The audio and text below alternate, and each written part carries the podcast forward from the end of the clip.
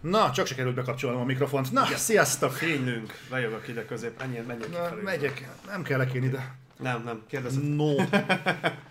Na, közkívánatra sikerült elővarázsolni Felánt valahonnan a föld alól, legalábbis a Planet Taxi eh, bugyraiból. És egyébként mielőtt elkezdtük volna ezt a mostani műsort, mielőtt kimentünk volna élőbe, hát 5 percig beszéltünk a HotTube jelenségről itt eh, Twitch-en, meg- megnézted. Ki volt ez? Indie Foxot? Mit szóltál hozzá? Na most vagy először Twitch-en, és itt szembesültél ilyen élményekkel. Ö, csinos lány, kicsit hiába való foglalkozással. Azt, azt mondod, hogy felesleges sámlin ülni egy medencében? Kicsit, kicsit, kicsit felesleges. Tehát erre vannak más tyúkvégződésű oldalak, amik ezt sokkal komolyabban tolják. Nem tudom, ez miért jó, hogy nézegetsz, vagy kimész a strandra, és ugyanezt látod. Tehát most így, nem tudom. De mert nincsen még strand. Lehet, ez is a Covid alatt futott Hát, fel. karantén strand. Basszus, nem is gondoltam még, hogy ez lehet, hogy ezért van. Hát lehet, hogy az emberek így gondolják, hogy ez így most fasza. Aki mondjuk audióba hallgat minket képanyag nélkül, mondjuk aki képpel néz minket, az se tudja, miről beszélünk, de aki nem tudja, hot- a hottube keressetek rá teljes lelki nyugalommal. No, e, igazából nincsen a mai beszélgetésnek konkrét topikja, gyakorlatilag egy olyan beszélgetést fogtok látni, hallani, ami az Other Side-on kívül így végbe ment volna velünk, tehát mint hogyha telefonon beszélnénk, vagy egy élő szóban. És úgy általában, amik, amikkel így szembesültünk az elmúlt időszakban. Ez körülbelül, körülbelül egy olyan két órás időintervallumban, és akkor nem is húznám sokáig az időt, rá van egy játék, amit mind a ketten nagyon-nagyon szeretünk, és mostanában jelent meg a mondhatjuk, hogy ránc felvart változata. Igen, Ke- kevesebbet nem mondanék neki, többre nem méltatnám, maradjunk a ránc felvartnál. Neked hogy tetszik? Hát nekem tetszik. Tehát én sokkal kevesebbet vártam az első résznél az update-nél, ehhez képest most a harcrendszer az már nem annyira akadozós és lassú, hanem gyorsabban megy. Nyilván érződik rajta a kora, tehát ezzel, ezzel nem nagyon lehet mit csinálni. Nem, a, nem arról volt szó, tehát ez, ez egy remaster verzió, tehát nem arról van szó, hogy itt kicserülik az egész harcrendszert. Ehhez képest, amit változtattak, azt szerintem sokkal jobbá tette. Tehát az, hogy gyorsabb, gyorsabban pörög, a mesterséges intelligencia nem lett annyira hülye, mint az előzőben, tehát ott gyakorlatilag néha nem tudtál célozni a saját csapattársaitól, itt ez már ritkábban esik, meg megesik. Tehát bekóvályog eléd, de, de azért nem, nem annyira sűrűn, most már, az, most már a csapattársaid jobban tudnak célozni, tehát érezhetően most egy kicsit erre jobban rámentek.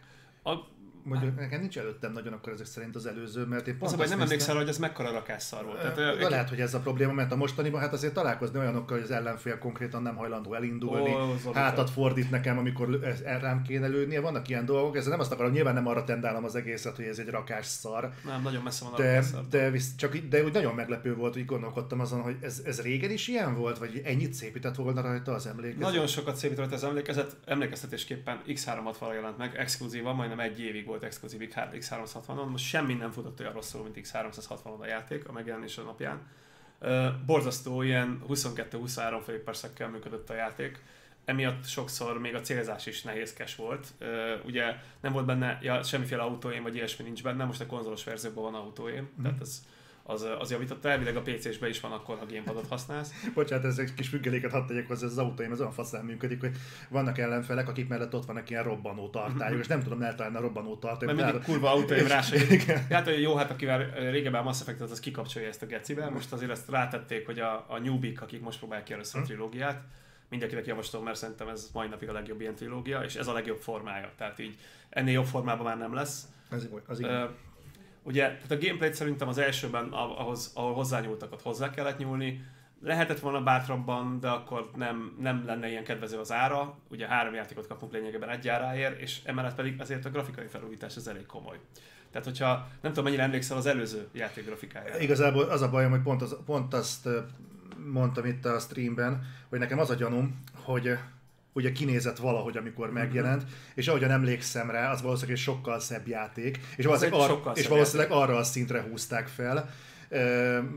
Nem vagyok benne biztos, hogy most, amikor látom, azért húzom egy kicsit a számat, mert pont így emlékszem rá, pedig valószínűleg pont nem így Figyelj, nézett kezdjük, kezdjük a technikai részt. Hogy az eredeti Mass Effect az, az egy nagyon picivel 720p fölött futott, és úgy, úgy produkált ilyen 20 pár frame-eket. Tehát ö, olyan felbontásra lenne egy mostani monitoron vagy tévén, amit így nem akarsz látni. Tehát ez a, az a klasszikus, hogy ez a Lego Star Wars, ja, nem a Mass Effect, valami ilyesmi, tehát ö, iszonyú kockás lenne a kép. Viszont így kiadhatják Nintendo Switch-re is. Gonosz vagyok. Igen, igen, valamiért neked. Most hol, hogy, hogy nincs itt az Elda egy Nintendo-n? Borzasztó. Fönt. Ja, fönt, fönt, fönt felejtette. Ugye? Fönt maradott. Tehát a lényeg, hogy borzasztó kicsi volt a felbontása, és emellett a textúrák is viszonylag kicsik voltak rajta. Ugye ezt most felhúzták, ugye AI-jal felhúztak egy csomó textúrát, de már esetleg nagyon jó minőségben húzták fel ezeket a textúrákat. Tehát most minden tűéles, minden, minden nagyon, nagyon élre van vágva, a framerate nincsen semmi probléma, tehát mert önmagában ez egy hatalmas különbség, és ez nagyon sokat önmagában javít a gameplay Most ehhez képest, amiket hozzányúltak, az nagyon jó, de szerintem a grafika hozzányúlás az a legfontosabb része ebbe az egészbe. Mert uh, ugye pár ilyen YouTube huszár írogatta, hogy jaj, hát amit hozzányúltak, azt egy modder megcsinálja. Nem, nem csinálja meg, mert modelleket cseréltek a játékban. Tehát, hogyha valaki összehasonlító videókat néz a játékról, mert neked ugye, ugye kéne, mert jobbra emlékszel. Tehát amikor begugolsz egy olyan objektum mellé, ami ilyen formájú kéne, hogy legyen, és az eredeti játékban az ilyen formájú, tehát ilyen szögletes, ezért három, három helyen van rajta a vertex sor, most pedig azt látod, hogy egy ilyen legalább 12 szögű poligon van, tehát magyarul ívnek látod a felületet, tehát nagyon-nagyon nagy gonddal nyúltak ez a dologhoz. Látszik az, hogy a, a, a BioWare-nek ez az, ez az utolsó dobása. Bocsánat, hogyha csak- ez nem sikeres, akkor gáz van. De ezt honnan lehet tudni? Pletykákból. Iparági pletykákból lehet tudni. Ez, ez érdekes egyébként, pont egy ilyen Mass Effect Legendary Collection kapcsán kapná a BioWare az utolsó esélyt, mert ha viszont ez tényleg egy utolsó esély, akkor viszont nem értem, hogy miért nem lépték meg azt, hogy átteszik a játékot egy új engine-re. Mondtad, hogy az, az, a költségvetés nevelte volna.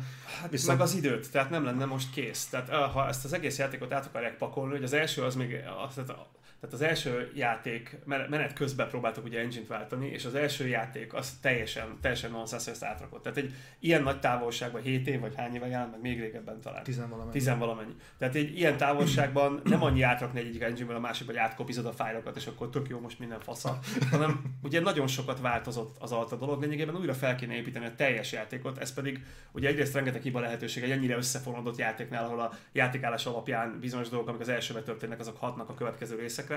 Tehát ez, ez egy rettenetesen nagy munka lett volna. Tehát majdnem olyan nagy munka, mint a csinálnál egy játékot. És mivel lényegében a grafikát is fel kellett húzni, ezért azt kellett volna bevállalniuk, hogy teljes mértékben újra csinálják az egész játékot. És azt, azt, azt azért nem várhatjuk. Egyébként szerintem ez, ez a játék, hogy megjelenik ez a hármas csomag, sikeres lesz, akkor várhatunk Mass Effect folytatást. Reméljük nem olyat, mint az Andromeda, mert ők is érezték, hogy az azért annyira nem lett jó. Bár megjegyzem, az Andromeda most már annyira nem szar, mint amikor megjelent. Viszont a történettel meg most is azért vannak De igazából a Mass Effectnek az új részét az bejelentették már, tehát elvileg az készül. Csak azért fura nekem, hogy ö, Hát, nem kem- kötözködni kemény, akarok, csak keményen, keményen félúton szereti lefújni az EA az ilyen dolgokat. mondjuk van valami.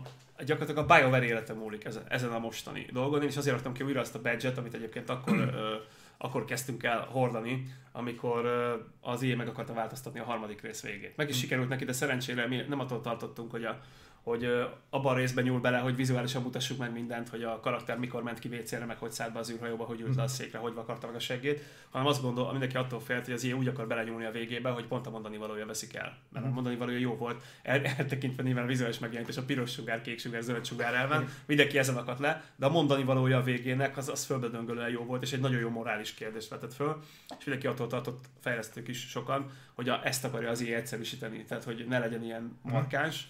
És hát sokan nem is értették, hogy a kisfiúval beszélgetése végén, az mindenki kiakasztott, miért kell kisfiúval beszélgetni, miért nem valami epikus harc. Tehát igazából szerintem zseniális volt a vége. És akkor elkezdtük ezeket hordani, most újra előkotortam egy régebbi kabátomról, hogy, hogy kitegyem, hogy megjelent az új rész, vegyétek meg, ne leárazva vegyétek meg, mert leárazott játék, ugye hallottuk a Volt erről szó. igen, ez teljesen igaz, tehát a leárazott játékon nem sok haszna van a fejlesztőnek, ráadásul az első időszakban kell elég sokan megvenni ahhoz, hogy, hogy értelmes eladásokat produkálni, a kiadó azt detektálja, hogy, hogy igen, jó a játék, kell folytatás, a csapatot egyben kell tartani, stb. És az Electronic Arts tudjuk, hogy nem nagyon szívbajos, úgyhogy a csapatot szét kell rúgni. Csak, csak tudod, ez az a fura, hogy ha most uh, remékelik ugye a Mass Effect, nem remékelik, remasterelik a Igen. Mass Effectet, egy remasterelt Mass Effect, itt pont a Steamre érkezett visszajelzésekből alapján mondom, hogy egy újonnan érkező embernek túl sokat nem mond. Tehát, mert ahhoz meg pont annyira kockás, darabos, esetlen, meg szerencsétlen az egész. Hát hogy azért a második rész, meg a harmadik rész már nem. A tehát már- a harmadik rész az majdnem úgy néz ki, mint egy mai játék. Valóban, Tehát, valóban, de mondjuk az első részt, aki végignézi, és még nem csípi be a történet, azt ö, ennyivel nem hiszem, hogy el lehet kapni. Csak arra akartam utalni, hogy volt a fejlesztők vezetőjével egy interjú. És azt mondta, hogy azért nem tették át másik eng- engine-re a Mass Effect-et. Nyugodtan mondtad a francia, hogy önzsínre. Engine-re, azt mondtam véletlenül? Engine, Bocsánat, ja, a Gate-nek mondom, elnézést. Igen. Mondanám, hogy majd kivágod, de itt tudtam már az állat. Nem, nem, nem, hát ez élőben megy. És ő azt mondta, hogy azért tették át Unreal Engine 4-re, mert hogy nagyon sokat elvesztett volna a játékélményből, hogyha átkerül abba a környezetbe. Nem tudom, mennyi volt ebből porhintés. Valószínűleg, hogyha a költségvetési okok voltak az Unreal Engine 3 mellett, akkor valószínűleg ez hülyeség mert más miatt ragaszkodtak hozzá. Figyelj, egy dolgot veszítettek el, azzal nem rakták át új Unreal Engine-be, gyakorlatilag a Ray Tracing lehetőségét. Uh-huh. És hogyha mondjuk egy olyan szintű játékot akartak valami csinálni, akkor az összes mindent újra kellett volna ennél jobban világítani. Így is nagyon sok világítás van benne, amik szerintem mindenhol jót tettek neki. De igazából akkor még durvában át kellett volna az egész pályákat rendezni. Meg ugye, amit észreveszel az első részben, azért olyan régi, mert baromi picik a pályák. Tehát gondolj bele, ezt egy 512 megabyte memóriájú hardware-re csinálták. Uh-huh. Tehát egy, egy fél gigás hardware-re csinálták, és így is geci sokat töltött. És most ezek a, ez, ez a pályaméret ez elég erősen definiálja. És most ugye már nagyobb a hely, ugye nyilván nagyobb az alapmemória követelmény is, mint ennyi, uh-huh. És ugye ebből azokból tudták egyáltalán a geometriát följebb húzni, mert el se fért volna a memóriába, de a pályák méretét nem változtattak, mert ugye azt akarták, hogy a klasszikus jöjjön el hozzá, tehát lehetett volna minden helyszínt újraépíteni sokkal nagyobbra, de ugye akkor meg az lett volna, hogy hát a valódi történetben ott ennyi történik. Tehát ez egyszerűen nem kell nagyobb helyszín. Uh-huh. És akkor az lett volna, mint a Ubisoftos Far Cry játékokban, tudod, hogy rohangálsz össze-vissza, mint a tökéletlen egér, és az egész játékban... Igen, megy fel a toronyra, néz körül, Mass Effect-ben tudod, mint Reaper táverek lettek volna körbenézel, és egy ilyen, hogy hű, de jó, most már tudom, hogy ki vagyok én. Hmm. Ja, ott hagytam a Normandit, nem tudtam, hol parkolok. Tehát így igazából egy nagyon-nagyon gáz lett volna, hogyha ha ennél, ennél jobban belenyúlnak ugyanakkor igen, tehát én, én biztos, hogy inkább azt tettem volna, mondjuk a kettesnek a harcrendszerét átraktam volna az elsőre, csak az meg megint azt érintette volna, hogy a legjobban RPG az első rész. Uh-huh. Tehát, hogyha... Igen, aztán átolódik az akció Igen, igen, igen ez még nem is annyira a RPG, mert inkább egy olyan RPG, amiben az akció az úgy megjelenik. Tehát úgy, úgy van egy ilyen része, hogy úgy kicsit jobban bele tud magadat élni. De ez egy story mesélős RPG, sok tekintetben inkább egy kalandjáték, mint mondjuk egy akciójáték. A második rész az egy, az egy ARPG, elég egyértelmű egy ARPG. Tehát ott már az akció eléggé előre jön, és az RPG vonal egy picit visszaszorul. Tehát, hogyha viszont olyan mértékben változtatták volna, hogy azt érezt, hogy mennyire jó egységes lett a trilógia, akkor egy csomóan azt mondták volna, hogy úristen, meggyalázták a gyerekkorukat. Tudod, mint a Star Wars-ra is volt. Tudod, visszamenőleg meggyalázták a gyerekkorunkat.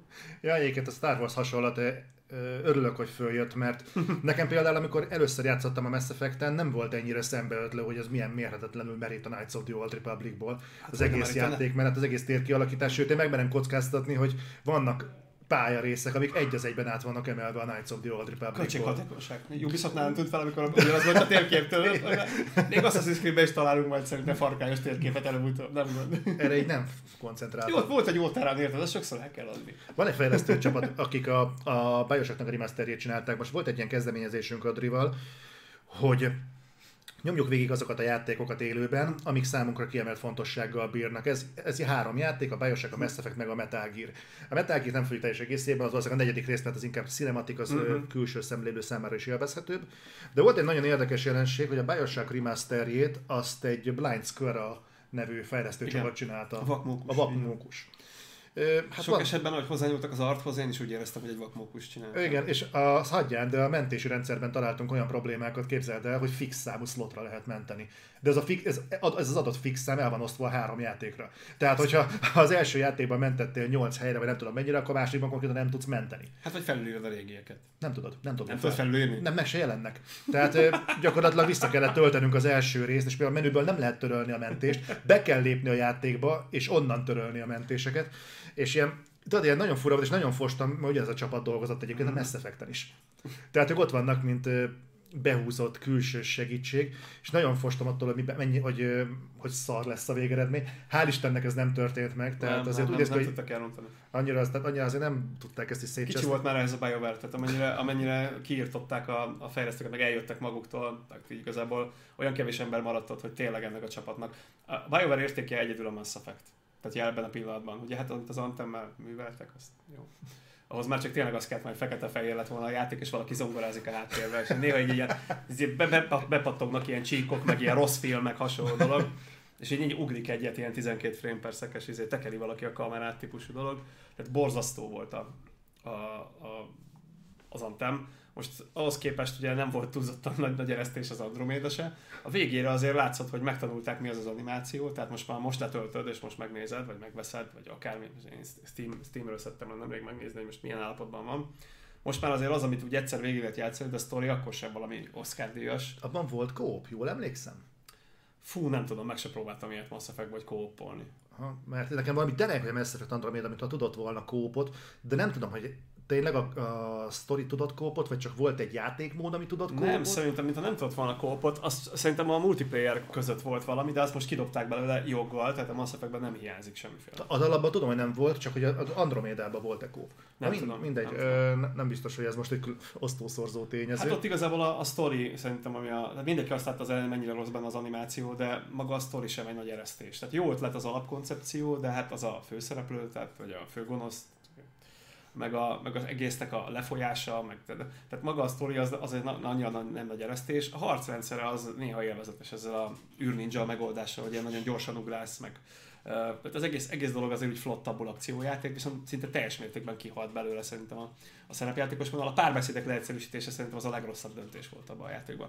És most egy kicsit talán, hogy visszanyúlt ugyanez a csapat, ugye a régi Mass most talán megnézik azt, hogy mitől volt jó az, amit az elődeik csináltak. Aha mert ugye itt végigmentek az egészen mind a három játékon, tehát elég sok mindent ö, dolgoztak át. Akkor ez egy discovery folyamat lehet részükről? Hát hogy szerintem maximálisan a fejlesztő az tanult, tehát azt tudni kell, hogy a fejlesztő nem úgy születik, hogy csak a világhírű játék, hanem azért van közte pár lépcső, van közte pár távolság, és ö, ez azért egy fontos, fontos dolog. Tehát látszik a, látszik a különbség. Tehát amennyire a grafikai rész föl van húzva az újba, ahogyan nyúltak, a karakterszerkesztőben azon rögtem, hogy benne hagyták a régi nagyon segg arcokat is, amit biztos, hogy senki nem fog választani. Tehát olyan, olyan borzasztó arctextúrák, meg egy-két dolog marad benne, ugyanakkor több a haj, több, több azért a, a lehetőség. A, maga a szerkesztő azonos, csak most egy kicsit azért úgy kifinomultabb. Tehát, hogy az elsőnek a szerkesztője az ennyire se volt jó. Az mhm. borzasztó volt. Tehát abból csak és kizárólag olyan embereket el lehet csinálni, aminek a két szeme között három szemnyi távolság volt. Tehát itt volt a szeme, csak, csak gorilla bácsikat lehetett vele generálni, csak raptor állkapcsú embereket lehetett csinálni, és az a baj, hogy csak ilyen nőket is, és ez sokkal rondában nézett ki.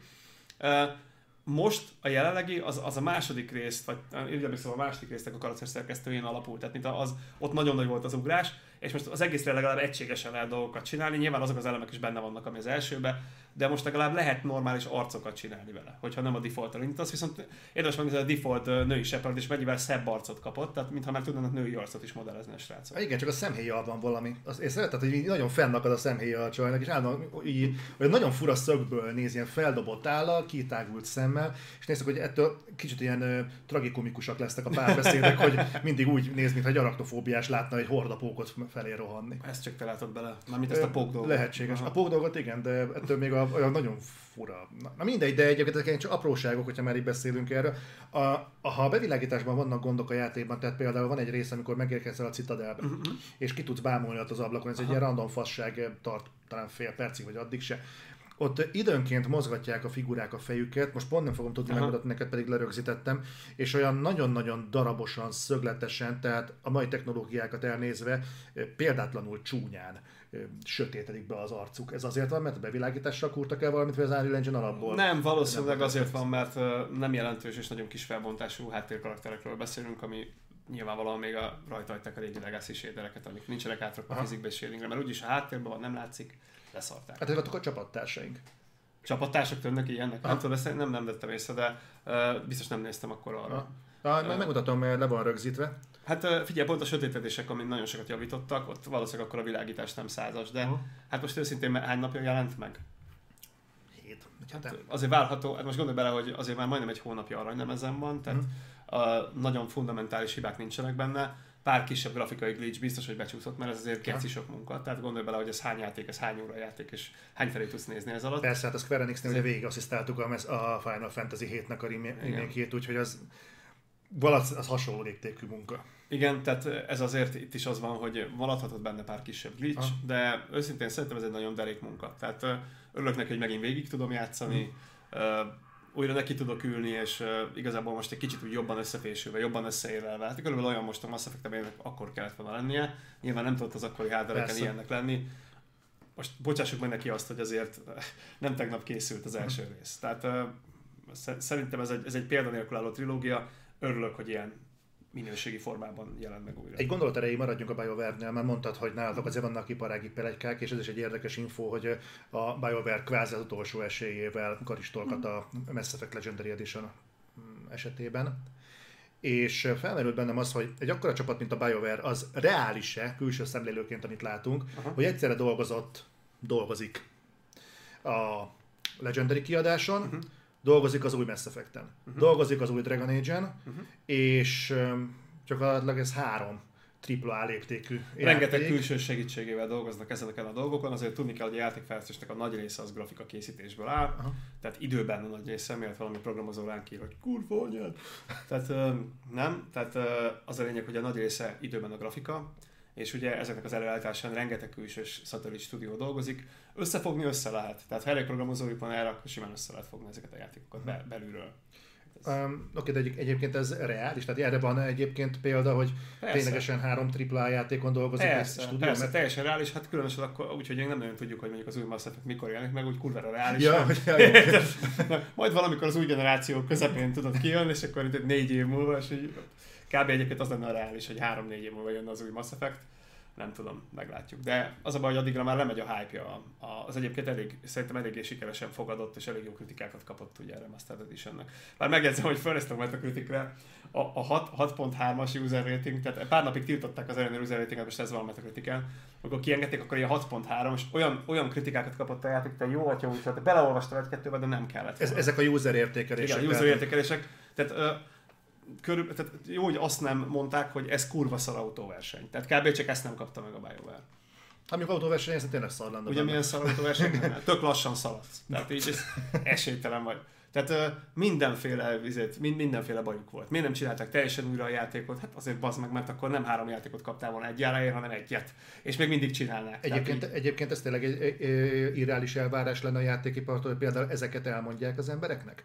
Tehát, hogy valaki kiálljon és azt mondja, hogy srácok, az a helyzet, hogy az, amit ti szeretnétek, az nem ennyibe került volna. De hanem mondjuk... nem hívta, lassan azt is el kell mondani az embereknek, hogy fiúk-e vagy lányok. Tehát a probléma az, hogy ennyi kommunikáció a galaxisban nincs. Tehát ha folyamatosan valaki pofázna erről, akkor meg az a baj, hogy az átlag ember három mondat után elveszti a fonalat. Tehát ezt nem lehet elmagyarázni egy embernek, hogy mi miért van. Hát nem, de, de, van, de, de van, a kettő között az, van a kettő között azért valami. Tehát például az, amikor azt kommunikálták, miért nem tették Unreal Engine 4-be, abban csak egy függelék lett volna, hogy azt, mondani, hogy azt mondták, hogy csinálnak róla egy remastert.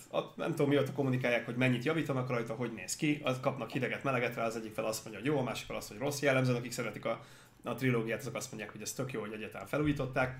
Figyelj, ez egy tök régi játék. Most, hogyha nulláról újra csinálnak a Mass Effect első részét, akkor geci sok mindent kéne megváltoztatni. Uh-huh. És akkor jönnének az Andromédás párbeszédek. Tehát azt azért nem akarod, ugye? Tehát nem. Ez, ez a burkoltan azt mondod egyébként, hogy a mostani BioWare-ben nincsen meg az, hogy hogy létrehozza akár Mass Effect egyet újra, Mass Effect egy minőségben. Hát azért, mert ez nem az a korszak, mint a Mass Effect egy, amikor megjelent. Tehát igazából nem az a kérdés, hogy a BioWare-ben megvan-e, hanem hogy a közönség hogyan reagálna most egy új Mass Effect-re. Tehát te jól reagálnál rá, mert egy öreg ember vagy velem együtt, mm. tehát mi, mi régen játszunk, mind a kettőnknek őszül a szakála, de egy mostani gyerek nem ilyenekkel játszik, hanem olyanokkal, mint a Fortnite, meg a PUBG. Felfogod? Már mm. lassan az egész világ Fortnite, meg PUBG. Uh-huh. Tehát nem szeretnének ennyire elmélyülni benne. Ennyi mindent el kell olvasni, meg kell hallgatni. Tehát ne szórakozz, mert ennyi NPC-et nem tudom nyilván tartani, hát ennyien szembe jönnek. Tehát, meg, tehát ma már nincsenek ilyenek a játékokban, felgyorsult a világ. A Mass Effect az egy előző korszaknak a terméke, ami, amit hogyha remékelnél, akkor lényegében teljesen remékelni kell. Nézd meg például, hogy remékelték ugye az első, gyakorlatilag remékelték az első Ratchet Clank-et. Nem most, nem most, hogy gondolok, hanem az előző PlayStation 4 az összes, az a játék a saját idejében, nem tudom mennyire emlékszel, PS2 jelent meg. Nincsen, igen.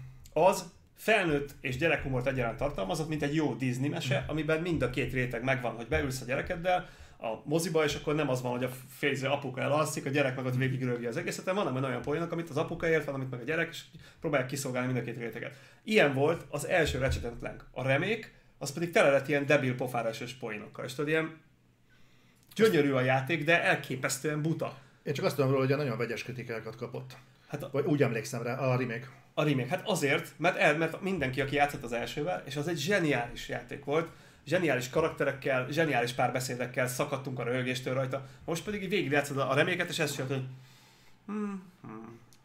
Tehát tök jó, vannak benne jó ötletek, például az a pixelizátor fegyvernek a leírása, amikor lerövöd és pixeles lesz az ellenfél, és akkor az van a fegyver leírásában, hogy azért, mert régen minden pixeles volt, és ez valójában visszalövi a múltba.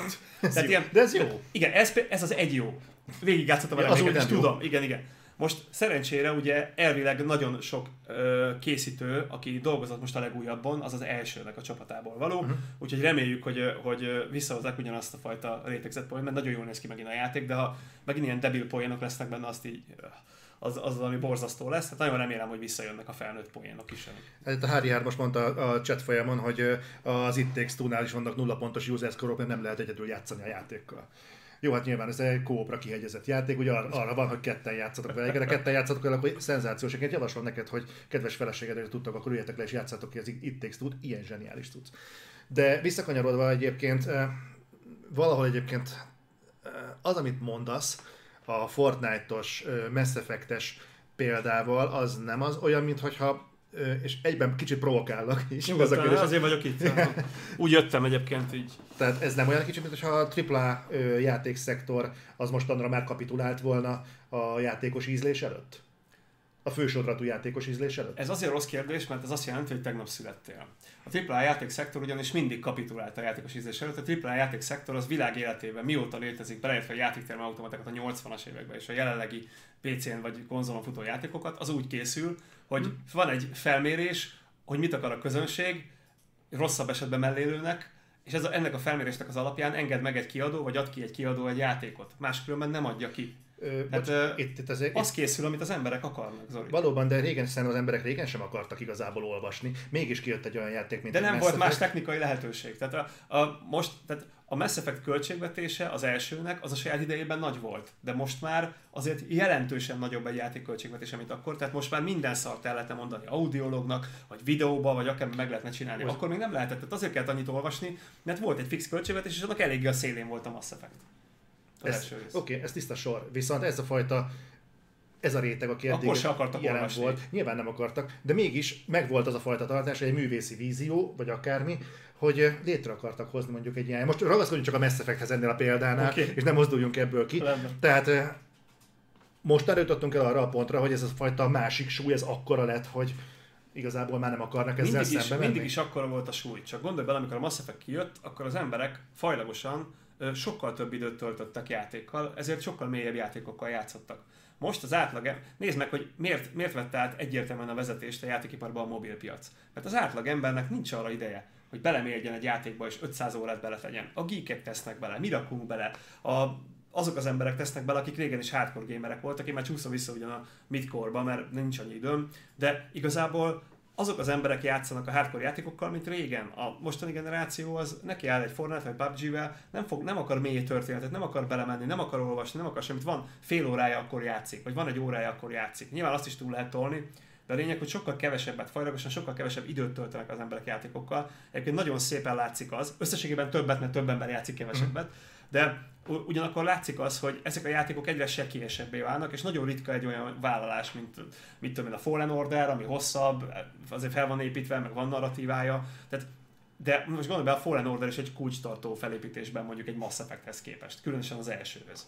Tehát mekkora lore van mögötte. Tehát ki az, aki az összes szaros bejegyzést elolvasta? Én elolvastam a Mass Effect, még kiszótálaztam, amit nem értettem, érted? Tehát így rohadtul érdekelt, hogy pontosan mi micsoda abba, az, abba a világba, mert az olyan szinten fel van építve. Most mondj egy olyan játékot, ami ilyen szinten fel van építve, és ez nem azért van, mert hirtelen a, a fejlesztők elfelejtettek játékot csinálni, vagy a kiadó hülye lett, hanem azért van, mert azt látják, hogy azok a játékok sikeresek, amik olyanok, mint a PUBG, tehát ami, ami lényegében egy könnyen instant fogyasztható, mondjuk, hogy jó minőségű termék, de igazából nem akar nagyon mélyre menni, mert az emberek nem itt akarnak mélyre menni. De a kettőnek nincsen valahogy közös halmaza? Tehát az, hogy mondjuk van egy oldal, ahol audiologban el van tárolva az összes bizbasz lófasz, a, bocsánat, a, a bögréről például, amiből most szűrtsük ezt a tök jó 100%-os Nagyon almalevet, finom. és ott, és ott van a másik tartomány, ahol például PUBG-zel meg Fortnite az a egész nap. A kettő között nincsen meg az a fajta átmenet, hogy mondjuk a, a narratíva az egyszerűen fogyaszthatóan kerül átadásra, mint mondjuk például egy Last of Us 2-nél. ahol nem audiologoznod De kell, nem. audiologozhatsz, de alapvetően a történetet A Last megkapod. of Us 2 költségvetése az az egész Remastered Edition itt felüti, Nyilván. és sőt felütötte volna egyébként az első két Mass Effect-nek az összes költségvetését. és Jó, mondhatnánk a. Tsushima-t is. De Igen. most csak a, most csak a Sony címeinél maradva, mert most Azon kívül az azt azért vitatnám, hogy a Last of Us 2-nek a narratívája minden ember számára fogyasztható, mert ugye ismerjük, hogy hogyan reagáltak Tudom. rá az emberek. Nagyon durva dolgokat nem vettek benne észre, és az ellenkezőnek értelmezték. Tehát még, még gyakran reviewerek is, a szerencsétlen Angry Joe is mit rage quittelget, tehát félreértéseket csinálni, nézem, hogy úristen, te most értetted, hogy mit, mit nézel, vagy mi történik körülötted? Tehát nem tudod, hogy ki vagy még, vagy valami, valami nem stimmel, átprogramoztak. Tehát igazából az van, hogy, hogy más a közönség, és egyébként a Last of Us-nak a fogadtatása az tökéletesen megmutatta, hogy milyen a közönség. Az egy nagyon-nagyon szomorú olvasat volt. Tehát az a játék az történetben nagyon-nagyon felülütötte a játékosok, nincs ezzel baj, csak, szintjét. csak már másfajta játékokat kell csinálni, és igazából az ipar mindig ilyen játékos vezérelt volt. Tehát mindig abból készült sok, amit az emberek akartak. De egyébként volt egy másik érdekes olvasata is annak, ami a Last of Us 2-nél történt, ugyanis az ember azt hitte volna, hogy az a fajta üzenet, amit az megfogalmaz, az úgy belesimul a, a korszellembe, fogalmazzunk Mhm. úgy. És ehhez képest azt láttuk, hogy a videójátékos társadalomról túlnyomó részt lepattant. Nyilván azért ez nem ennyire egyértelmű, bár tegyük hozzá, hogy nem látjuk a, a Last of Us 2 eladási számokat. Uh-huh. Azt tudjuk, az első egy hét alatt nagyon szépen fogyott, de utána leállt róla a Sony kommunikáció, ami szerintem az egy kicsit bajoslatú. Ö, viszont, Az, Viszont- inkább, az inkább misszió szerintem, mint kasza. Igen, de ki, egyrészt kíváncsi lennék rá, másrészt meg ez, egy, ez szerintem mégis egy érdekes olvasat, nem? Hogy, hogy az egyik oldalon ott van az, hogy figyelembe kell venni, hogy milyen irányba tendálnak a játékosok, de hogyha mondjuk ezt figyelembe veszed, akkor értelmes lenne figyelembe venni a, például a korszellemi sajátosságokat is, és mégis annál ez valahogy nem működött. Ezt csak azért mondom, mert igazából más a játék, ami ezt megpróbálna ennyire csúnya szóval kiszolgálni, nem nagyon került Ugye a Sony kísérletezik. Tehát ha más nem, akkor nézd meg a Returnal-t. Tehát igazából ki merte volna azt kiadni. Most őszintén. Most attól, mert szép és rétrészelt, meg, meg jól néz ki, de ki merte volna azt kiadni? Azt a játékot, amiben nincsen szép.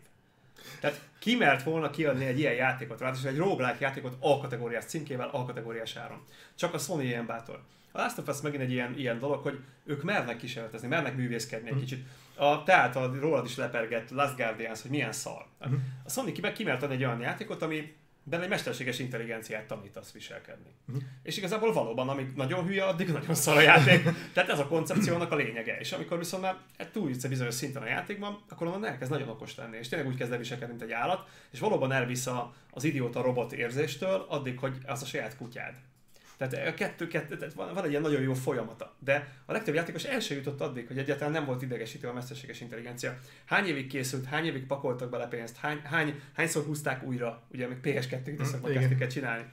És igazából az a játék a végén mégis megjelenhetett. De ez csak egy Sony-nál lehetséges. Egy Microsoft az már kukázta volna, egy, vagy egy Electronic Arts ne viccelj. Tehát így, de első két határidő lecsúszás után cancelik a francba. Bár mostanában egyébként a Microsoft elég rugalmasan bánik a határidővel, tehát ott az Hát amikor most is, hány exkluzív címe van az Xbox Series X-nek? Hát igen, de mondjuk emellett Sorolt fel, hosszabban. Gyerünk! ezért várjuk az idei E3-at, hogy mit fog villantani a Micro. Nem maradt a zsebben. Erre én is kíváncsi vagyok. Egyébként volt itt egy ö, Szívem. gondolat, hogy felvetette, ó, mi ez? Ö, hát ez egyfajta biológiailag semleges illatszerv. Ja, értem. Nem, nem simán. Hát ilyen nyugtató, meg egyéb ilyen növények vannak benne. Te ideges vagy? Nem, nem, nem, csak a stresszt oldja. Hát most elolvasod egy hírt a vírusról, és más ideges leszel, tehát így. Ah, Isten. Na viszont felvetettél korábban egy kérdést, a, vagy kérdést, egy téma felmerült ugye a Band Studio-nak a nyilatkozata Mhm. kapcsán, ahol valamelyik reflektoradásban fejtettük ki, hogy ha láttátok, láttátok, ha nem, nem, a gyors heads up, hogy, hogy annyi volt, hogy a, a direktor, aki a Days Gone-nak a, a vezetője volt, ő találta azt nyilatkozni, hogy egy játékot, hogyha nem vesznek meg a játékosok a megjelenés napján, vagy a megjelenés után nem sokkal, Tehát az első pár hét számít igazából. igen, és a legfontosabb, hogy teljes áron, Igen. akkor gyakorlatilag nem így fogalmazott, de gyakorlatilag a, a Band Studio-val történtek ismeretében az jött ki, hogy nem csak a, a franchise jövője válik bizonytalanná, de a fejlesztő stúdiónak a Hát az, hát az is. attól függ, hogy mennyire marad független egy stúdió egy kiadáskor, tehát ez egy nagyon-nagyon fontos dolog, de ugyanakkor a bevételek, ugye ebből nagyon sok minden lejön. Tehát, hogyha mondjuk licenszelsz egy motort, annak azért van ára, stb. Tehát egy csomó minden lejön a bevételből. Tehát mindenki azt látja, hogy ú, rászul, rájuk szokott egy zsák, zsák pénz, és akkor cost pénzhez kezdi el hasonlítani a fejlesztési költségeket, röhely. Uh, Eltől lépjük egy, egy szinten följebb, tehát igazából arról van szó, hogy valóban, ez valóban igaz, amit mondott a fickó, hogy ez, ez, ez a dolog lényege. A leárazáson veszel egy játékot, az gyakorlatilag így kb. hogy a ilyen létfenntartás kategória. Hogyha megveszed az elején, sokan megveszik az első pár hétben, akkor egyrészt látja a kiadója, hogy hoppá, ebből érdemes folytatást csinálni. Ugye, lásd Horizon Zero Dawn. És hát, hogyha kevesen veszik meg, meg kivárnak, amíg lárazzák, akkor így azt látják, hogy jó, hát ez egy ilyen közepes játék, de kicsit sok pénzt töltünk ahhoz bele, hogy még egy folytatást csináljunk. Tehát ezekből a számokból méri le valójában a, a kiadó, mert gondolj bele, hogy ez egy kockázati befektetés a kiadó uh-huh. számára, belerak egy csomó pénzt, és ugye azért az első pár hét számít, mert nézik a megtérülési időt. Mondjuk uh-huh. egy egy lekötött valamilyen részvénycsomaghoz képest, érted? Hogy mennyi a kockázat, mennyi a megtérülés. Tehát ők, nekik ez egy, ez egy számoszlop. Tehát igazából ő nekik nem mindig számít a játék. Sokat beszéltük el, milyen lelketlen tud lenni egy kiadó, és te mondtad, hogy azért valami művészi víziót kéne látniuk egy korábbi beszélgetésünkben. Hát ez nagyon ritka. Mhm. A Sony még egyébként gyakran ad lehetőséget, másodikat, meg egyéb ilyen, a többi kiadó annyira nem. Tehát így attól függ, mekkora kiadó, mit engedhet meg magának, mi, a Sony néha azért ott ki egy játékot, mert passzol a portfóliójába ez a kísérlet. Azért a Returner az tipikusan ilyen, hogy itt tök jó, playstation van egy ilyen játék, és tök szuper, de de így játszottad? Ö, nem. Ez nálunk ilyen kollektívában működik, ilyen kalákába. Kritikus Tehát. Ö, ezt úgy, úgy visszük előre, hogy én a, a, az első poszt azt azt sikerült abszolválni, illetve onnan mentünk szépen tovább, de nekem van egy nagyon kedves barátom, aki segít, mert van egy pont, ameddig én, én tudom tolerálni azt a szapatot. Igen, nem te az eredeti róggal játszottál? Eredeti róggal? Aha. Az micsoda? A 80-as években az a játék, ahol ezt az egész roguelite lófaszt eredeztetik. Nem, nem játszottam Ö, Na hát az így, na mindegy, én így utána néztem, mert nyilván 1980-ban jelent meg, tehát két évvel a születésem előtt, tehát nyilván nem játszottam vele. Viszont utána néztem, és még előtte, és hát így van egy, van egy elméletem, és veled szeretném ezt megosztani, mert hát ha nincs igazam. Ugye ennek az egész roguelike műfajnak az egyik sarokköve, hogy ha egyszer meghalsz, akkor újraindul az egész játék. Igen. Tehát nem egy előző mentést töltődik be, hanem újraindul az valami, egész valami játék. tapasztalattal a vagy pontok számában megnyilvánulva, vagy valamilyen más módon. Tudod esetleg, Val- hogy merre menj, stb. Ilyenek változik. De, de ugye változik a pálya is. Hát a tehát minden, a, változik. Mind, tehát minden alkalommal meg, tehát hiába tudtad, hogy merre kellett menni, uh-huh. utána nem biztos, hogy arra kell menni. Új helyen bukkannak fel az ellenfelek, stb. Igen, de valami mindig megmarad. Igen, valami, valami igen, de alapvetően így vannak ezek a fajta igazolási pontok ezen belül. És az én kérdésem az az, hogy nem lehetséges, hogy ennek egyébként technológiai korlátai voltak, és az indokolta ezt a fajta ö, teljes restartot? Nem technológiai, hanem anyagi. Tehát a roguelike játékoknál többször újra felhasznált anyag semmilyen játékban nincs. Uh-huh. Tehát lásd azt, hogy az indik azért ugrottak rá a roguelike játékokra, mert egy indinek meg tudja csinálni szépre a grafikát, ha kevés grafikát kell csinálni. Mert kevés emberből áll a csapat. És uh, igazából az, hogy újra felhasználja a grafikát folyamatosan, és meg tudja ezt indokolni valami akármivel, mondjuk a roguelike mechanikával, a az, az egy teljesen valid dolog. Ugyanakkor lehet élvezetesíteni ezt az állandó ismétlést is, ha mondjuk mitől fizikát, vagy mesterséges intelligenciát, vagy valami variálás, vagy random generátort, valamit raksz mögé, amivel mindig egy picit más a játéknak az íze. És ugye ez, ez a roguelike egy ilyen alapbázisa. Tehát, hogy, hogy hogy mindig megmarad valami, vagy, egy XP, vagy egy fizetőeszköz, vagy valami, amit már kicsit könnyebbé tud tenni a játékot, és akkor egyre többször próbálkozol, végigmész ugyanazokon a pályákon, de mindig egy picit tovább jutsz, mindig egy picit többet látsz belőle. Bocsánat, lehet, hogy félreérthető volt, amit mondtam. Tehát amikor 80-as, a 80-ban elkészült ez a játék. Nem láttam ezt a 80-as annak... játékot, ez arcade jelent meg? Ő, nem, ez azt hiszem talán Amigán.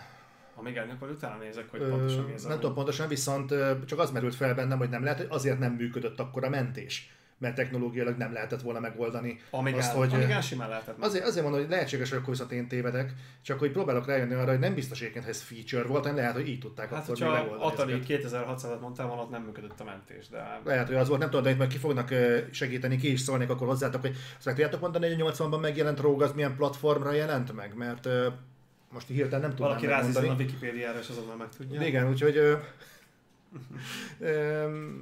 Csak így ez, ez, ez merült így fel benne, hogy mennyire érdekesen árnyalná a képletet, hogyha kiderülne, hogy a, a játék, amit így úgy emelnek piedesztel, hogy fú, az mekkora találmány volt, uh, Commodore 64 Atari 8. Hát ott, ott a Commodore 64-ben simán lehetett állást menteni, tehát az hmm.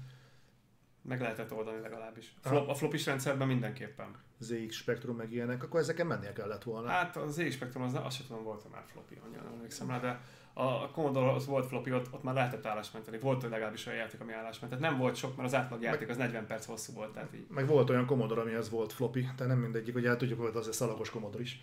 Hát olyat vettél hozzá, miért akarsz, olyan háttértárolót, ott, ott is külön volt, mint a PC-knél gyakorlatilag. Igen, úgyhogy nem tudom, hogy ennek majd rá, rá kell majd nézni eredetileg, mire adták ki, de de csak így felmerült benne, hogy milyen érdekes, hogy mondjuk nem lehetett benne menteni, és úgy jött ki a róg, akkor milyen érdekes, hogy most feature-nek mondják azt, ami akkor gyakorlatilag a, hát. a technológiai keresztmetszetet jelentette. Igen, mondjuk ez egy, ez egy elég, elég érdekes. A, a roguelike játékok azok ilyenek. Hát, apropó roguelike játék, ugye most már tényleg ennek a hétnek a végére kikerül az 1.0-es vírusdrifter, és még mindig nem nézted meg. Az micsoda? Ja, a játékot! ja, igen. Egy, egy roguelike játék, igazából apró mini játék, úgyhogy nem... És... Viszont geci nehéz cserébe. És igen, de jó. Játék, és geci nehéz. Na, fasza. De nehogy megkérdezem, miért nem lehet tolatni egy Asteroids klomba. Na miért nem? Hát mert nem lehet tudom. ez, a, ez az egyik leggyakoribb, leggyakoribb felmerülő a, a mostani fiatal tesztelek körében, hogy olyan jó lenne, ha lehetne benne tolatni. A fasz. miért, nem, miért nem arra megy, amerre húzom? Na vajon miért? Visszakanyarodva egy gondolat erejéig a Band Studio-nak az esetére.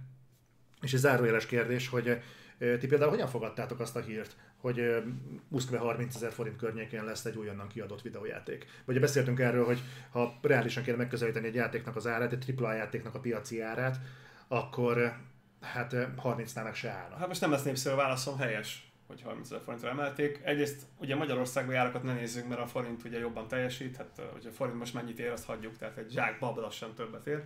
De igazából a játékok mindenhol emelkedtek, tehát mindenhol felmentek kicsit az áruk, reálisabb sokkal, hogy följebb emelték az árukat. Tehát már nagyon régen nem volt uh, ilyen méretű áremelés, most van, és ez egy kicsit biztonságosabbá teszi a fejlesztők életét. Ennyi történik. Egyébként meg kevesebb a kategóriás játék van minden generációban, nem tudom, észreveszitek Tehát Igen. kevesebbért kell fizetni, úgyhogy azért azok pedig ö, ö, nagyobb ö, tartalommennyiséget tartalmaznak, nem mindig gameplayben van, amikor csak vizuálba. Azt valamiből elő kell állítani, az több pénz, és így drágább lesz a termék. Ennyi. Felmerült egy nagyon érdekes szempont, még valamelyik beszélgető műsorban hallottam, hogyha már a AAA piacnak a, az állapotáról beszélünk, hogy a, hogy azért itt nagyon sok olyan presztízs befektetés is van a videójátékiparban, Persze. ami ugye nem feltétlenül fogja uh, közvetlenül meghozni az árát, Last of Us 2, hanem valami indirekt módon fog megtérülni. És és ebben az ökoszisztémában, meg a mikrotranszakciót idevéve, tehát nagyon sok megtérülési lehetőség van. Viszont tavaly volt az első, hosszú idők óta az első olyan év, amikor a multiplatform AAA játékok, talán a Doom Eternal kivételével, mm. szinte mindegyik kurva nagyot zakózott. És hogy ez egy olyan dolog, ami persze azt mondja az ember, hát volt egy ilyen év is, viszont hogy ez úgy általában nagyon nem tesz jót a AAA piac megítélésének, kiváltképpen egy olyan helyzetben, amit te is mondtál, amikor a többségében az emberek elmennek Fortnite-ozni, most csak a példa kedvéért. Nagyon sok olyan játékműfaj a AAA kategóriában, főként konzolon vennének meg. Tehát ami tavalyi év végén valami ö, széthullott, vagy nem vették meg, vagy akár évközepén, már mindenki a következő generációs konzolokat várta, ami jelenleg is hiányzik. Tehát, hogyha most azt nézed, hogy miért zakóznak ezek a játékok, azért ebbe azért ezt is beleérdemes számolni, hogy hogy mindenki már az új konzolon akarta játszani, az új konzolt nem bírta megvenni, ugye, vagy sefteltek az árával, vagy, vagy nem lehetett egyáltalán kapni, még lehet, hogy jövő évben is hiányzik lesz mondjuk egy PS5. Igen, hát lepesgetnek ilyeneket. Hát addig legalább megoldják a haptikus ravaszoknak a nem, nem tudod, ha erős vagy, akkor sem tudod átkattintani a műanyag fogaskereket problémát. Azért pár ember sikeresen átropogtatta, úgyhogy eh, az, az, az, most egy erősebb fogaskerék lesz valószínűleg a végeredmény. Fúj, nagyon fosok attól egyébként, hogy előbb-utóbb be fog szarni az a ravasz kurva jó használni, baromira bírom, de én nagyon fosok attól, hogy csak így szét fog pattanni a fogaskerék. Hát amikor majd le lehet venni a polcról a kontrollert, akkor ezt le fogod szarni, de addig, amíg hiányzik, és így úristen, hogy fogok majd játszani, hogyha tönkre vagy a kontrollerem, kérdés van, addig, addig annyira azért nem. Tehát így, addig annyira azért nem biztonságos az érzés. De a lényeg az, hogy ez azért beütött ezeknek a játékoknak az eladásában. Tehát most érted, amit elsősorban konzolon akartak az emberek megvenni, azt megvették PC-n. Tök jó. Tehát így én is úgy jártam tavaly, hogy én, akkor veszek mindig konzolt, hogyha nem kell elfejleszteni, akkor aktuálisan akkor veszem meg, amikor le lehet venni a polcról. Ez egy ilyen általános dolog, miért vegyem meg hamarabb. Tehát így igenis éri el azt a gyártó, hogy én el, elviszi a világba mindenhova, és én teljesen úgy, mint bármilyen játékos levessem a polcról. Nem kezdtem el szívózni a Microsoft Magyarországon, nem kezdtem el tőlük, van ismerősöm ott, nem kezdtem el tőlük konzolt kérni, mint még pár évvel ezelőtt, nem, nem kezdtem el megkeresni mondani sokat, hogy adjanak hozzá, most nem fejlesztek semmit, úgyhogy hm. azt mondja, te ki vagy, tehát nem foglalkoztak volna velem. De teljesen fölöslegesen, megvárom szépen én is a soromat, és amikor majd le lehet venni a polcra, akkor le fogom venni. Én is azt jártam, hogy szilánkosra bővítette a PC-met, és lényegében ez a taktika bejött, mert azok az exkluzív játékok, amik konzolon jelenleg kijönnek, ugye Xbox 0, Microsoft az kirak mindent Windowsra, de hát gyakorlatilag ugyanúgy, mint a, mint a konzolra. És ugye playstation is van egy returnerünk, meg van, van a, a Demon Souls, az egyik sem annyira az én játékom, mind a kettő tetszik vizuálisan, de így látom, hogy jól néznek ki, klassz, meg biztos mind a kettővel fogok majd kicsit bíbelődni. Mire megveszem a konzolt, addig már lehet, hogy ez lesz hozzá az ajándékjáték, tehát ilyen lefelé kerekítik az árát, szemét módon az előző témához visszakanyarodva. Biztos lesz előbb-utóbb egy olyan játék, amire azt mondom, hogy most sajnálom, hogy nem vette meg a konzolt, de ez, ez ezt a játékot még nem jelentette be a Sony. Tehát ami miatt azt mondanám, hogy hű, de kár, hogy nincsen mondjuk. Az újra chat sem? Nem. Az is bőven ráír, az egy platformjáték, ne viccelj. Tehát az egy ilyen habkönnyű szórakozás, az nagyon szép, nagyon jó technikailag, tényleg állatul néz ki. Bőven jó lesz az akkor is, amikor tényleg így leemelhetem majd a polcon. Lehet, hogy ez már csak Kanadában lesz, nem tudom, de a lényeg, hogy nem akarok tehát egyszer még nem motivál semmi. Minden, ami megjelenik, az PC-n is megjelenik, és még az új generációs konzoloknál is jelentősen jobb minőségben jelenik meg. Tehát nagyon nagy a különbség a, a, a mostani csúcskategóriás PC-k és a, a megjelent konzolok között. Állérték arányban a konzol mindig jobban megéri, tehát ez nyilvánvaló, de Definitive Edition nem a konzolon van. És ugye ezért kellenek az exkluzívok, mert igazából egy gamer az szereti a Definitive Edition-t játszani, a konzolon, amikor csak konzolon van, akkor nem azért az a Definitive Edition, mert nem futna jobban egy PC-n, hanem azért, mert nincs meg PC-re. És onnantól fogva a konzolnak az, számomra az az, egy, az az egy vásárlási oka van. Hogy van rajta valami, amihez másképp nem férek hozzá. Nem az, hogy a konzolt én jobban szeretem, mint a PC-t, vagy a PC-t jobban szeretem, mint a konzolt. Ilyenek nekem nincs, a játékokat szeretem. De van egy ilyen kényelmi faktor is, nem, hogy azt nem kell fejleszgetni, azzal nem kell bíbelődni, meg rá sok hát, kis kompakt helyen elfér. Tehát például bekúrom ide a fiom. És nem, nem fűti ki a szobát, mint hát az például, az, az, nem egy utolsó szempont. 85 fokos levegő jön ki a gépből, néha a légkondicionáló próbálja ezt valami és kompenzálni, amikor megy a ugye a világ legelső RTX-es, full RTX-re fejlesztett játéka, ami egy régebbi játék RTX átfejlesztése. Igen, igen, erről. Metro Exodus PC Enhanced Edition. Na, az, az, az nagyon kemény. Te most játszottál először a Metro Exodus-on, ugye? Nem, de hogy is végigjátszottam az előző Metro Exodus-t, és most, most éppen végigjátszom megint a Metro Exodus Enhanced PC Edition-t. Az előző is raytrace beműködött nálam, az is jól nézett ki a gépemen, az is az egyik legszebb raytrace játék volt minden időben, de ez a játék, ez... Hú, tehát amikor játékban sokszor azon kapod magad, hogy teljesen azért parázol valamiben, nem azért, mert a játékban jobb lett a jumpscare faktor, mert ugyanaz a rádugró izé dolgok vannak benne, mint mindig, hanem azért, mert egyrészt fotorealisztikus a grafika. És ezt így, ez így annyira be tud húzni, hogy, hogy, hogy hihetetlen. Tehát sokat beszélgettünk mi is a Ray Tracingről, mondtad, hogy nem látod, meg, uh-huh. meg mondtad, hogy minek, mire jó ez, meg hogy jó-e másra is, mint hogy szebb legyen, mert igazából valóban semmi másra nem, csak hogy szebb legyen. Csak ugye ez a kulcs ahhoz, hogy a játékok fotorealisztikusak legyenek. És hogyha horrorról van szó, mert ugye hát akár nézzük a Metro Exodus valamiféle horror, de legalábbis sok horror elem van benne, akkor ott nagyon számít a fotoril, szerintem. És az a játék világításban, mindenben most rettenetesen fotoril lett. Eddig is közel volt hozzá, de most van egy-két helyszín, atya úristen. Kilógsz a képből közben. Várj, odébb jövök, jó? És akkor közel tudsz jönni. Mi, mi van az other side-on? Perem területen? Abszolút. Tehát a lényeg az, hogy, hogy most valóban, valóban megmutatja azt, hogy mire képes most egy PC. Hm. Viszont, vagy mire képes most a számítógépes játékgrafika, viszont ennek megfelelően hát jó, mondjuk a egy-két baltával faragott karaktert leszámítva, hogy mondtam, mert úristen, tehát a szerencsétlen kolonála, hogy kinéz basszus, az valami, nem a műrábaira gondolok, mert az király. Mert hogy tartják karban abban a környezetben, azt nem tudom, de az tök jó ötlet volt. De az arca, hát az inkább segg. Tehát ez valami elképesztő, egy South Parkban elmenne viccelődésre tehát az valami iszonyú szar, viszont vannak nagyon jó mellékszereplők, nagyon jó arcuk van, meg a női karakterekről beszéltünk, nagyon szépen vannak megcsinálva, az összes női karakter egyébként a játékban. Tehát nagyon jó meg van csinálva, ott esik egyedül ki a fotoril, amikor így behajol a képbe egy ilyen, egy ilyen faragott baltával faragott arcú gyerek, hogy úristen, Tehát ez, ez lesz nem kellett volna. Az ilyen szörnyek, meg az animációk is tök finomak, az előzőben is már azok voltak. De egyszerűen ahogy az a játék renderel, amilyen minőségben rétrészel, az így, atya, úr, Isten. És az a, az a verzió egyébként úgy, hogy kijött, ugye egyrészt gecire felesleges, mert ugye kijön úgy, hogy olyan hardvereken olyan hardverekre jött ki, hogy az előzőt a 20-as sorozatú Nvidia kártyákra csinálták, nem csináltak titkot az oroszok, ezt az újat a 30-as sorozatra csinálták. És uh, igazából, igen. De most már lehúzták az új verzióban, ha Steam-en, hogyha megvolt, akkor le, lesz, ingyen kaptad gyakorlatilag az Enhanced Edition. Hm, tehát, ez jó gesztus. igen, igen. Hát de ugye miért gesztus, miért nem adták ki úgy betesd, amikor VR-esít valamit fél óra alatt, és akkor kiadja, tehát így, kiadja újra teljesen. Hát azért csinálták, mert ugye egyrészt nincsenek videókártyák. Tehát nem lehet videókártyát venni. Ha lehet, akkor többszörös áron. Tehát kiadták olyan embereknek, amiből borzasztó kevés van, hogy nagyon kevesen jutottak videókártyát. Ez legalább olyan kevesen jutottak a 30-as szériához, mint mondjuk aki Playstation tudott szerezni, mint akinek otthon a polcon. Ha? Igen, de hát agyon használod, a besúvasztottad. Igen, de szellőzik hátul. Mármi, a fal nincsen felrakva. a fal nincsen felrakva. Szekrény mögött. Oké, okay, tehát a, a lényeg, hogy nagyon kevesen jutottak ez a dologhoz. Tehát egy teljesen fölösleges update volt, egész az előző játék is a legszebb a játék volt. Most ez viszont valóban, a, valóban volt, olyan, mintha egy demót csináltak volna az új kártyáknak. Lehetséges egyébként ray tracingre. Próbálom jó szavakat keresni, és inkább abban bízom, hogy te fogsz jól asszociálni, mint hogy én mondom jól. Tehát lehet, lehetséges egy játékot kifejezetten ray tracingre szuper pozícionálni, úgy, hogy az ne csak egy hogy ez meglátszik, hogy az nem csak így mellesleg igen, igen, ez, a, ez, a, ez a játék, a, kifejezetten ez a játék, igen, ez a játék gyakorlatilag a Metro Exodus uh, PC Enhanced Edition. Szigorúan nem az Enhanced Edition, mert az még vegyes technikát használ, mert az a konzolra jött ki az újakra, vagy fog kijönni, nem tudom, már megjelente.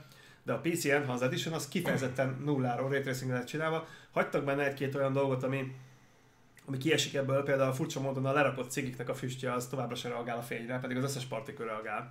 Tehát minden, minden nagyon szépen meg csinálva, az gecire leesik a képre. Tök sötét van, és akkor fehéren izé füstöleg a cigi. Egy-két ilyen előfordul azért benne, de nyilván majd az oroszok előbb-utóbb kipecselik ezt is, viszont a játék valami elképesztően durván néz ki. Mondjuk az is igaz, hogy a gépemből a szart kihajtja.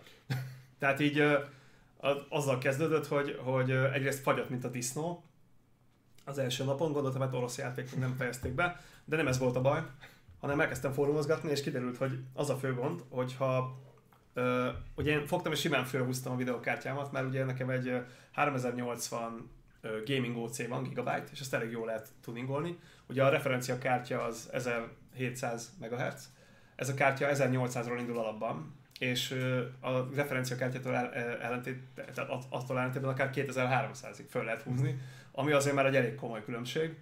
Hát én meg ügyesen ugye felhúztam 1900-ra, ami, ami már elég volt, mert vajpuhán ment tőle a játék Quality DLSS módban, tehát uh-huh. 4K, 60 frame, full ray tracing, extrém beállítás mindenhol a maximum. Tök szépen ment Quality-ba, hát kb. úgy 5-10 perceket tudott menni így Quality módban. A megoldás az volt, hogy a, a tuningoló szoftverban adni kellett neki plusz 10% juice-t hogy fogyasszon a videokártya. Ugye, mert a magasabb órájához nagyobb fogyasztás társul, és ugye ezt a szoftver azt nem, nem úgy csinálja, hogy te ezt egyszer állítod, hanem vagy csináltatsz vele egy görbét, én ezt nem csináltattam meg vele, hogy számolja ki, hogy hol mennyit tud rajta húzni, és egyébként ugye erre a kártyára kidobta, hogy majdnem 2400 MHz-re fel lehet húzni. És ezt a játékon belül kell, vagy azon kívül? Nem, ez a videokártya driverhez adott tuningoló szoftver. Ja, aha, ja jó. és igazából, de akkor már 25%-kal fogyaszt többet a kártya, mint alaphelyzetben. Az fasza. Tehát uh, itt 10%-ot rádobtam a fogyasztásra, és onnantól fogva hibátlanul megy a játék. Tűéles, 4K 60 frame, full minden, full, full, full, full, full és így hát annyira döbbenetes a játék. Egyébként rögtön megszűnt az összes dolog. Egyébként jellemző módon nem a videókártya fagy, mert a driverek leállnak, hanem leállítja, tehát nem, nem tud megsérülni a kártya, amíg, amíg észre húzod, utána aztán meg tud elrepül a picsába.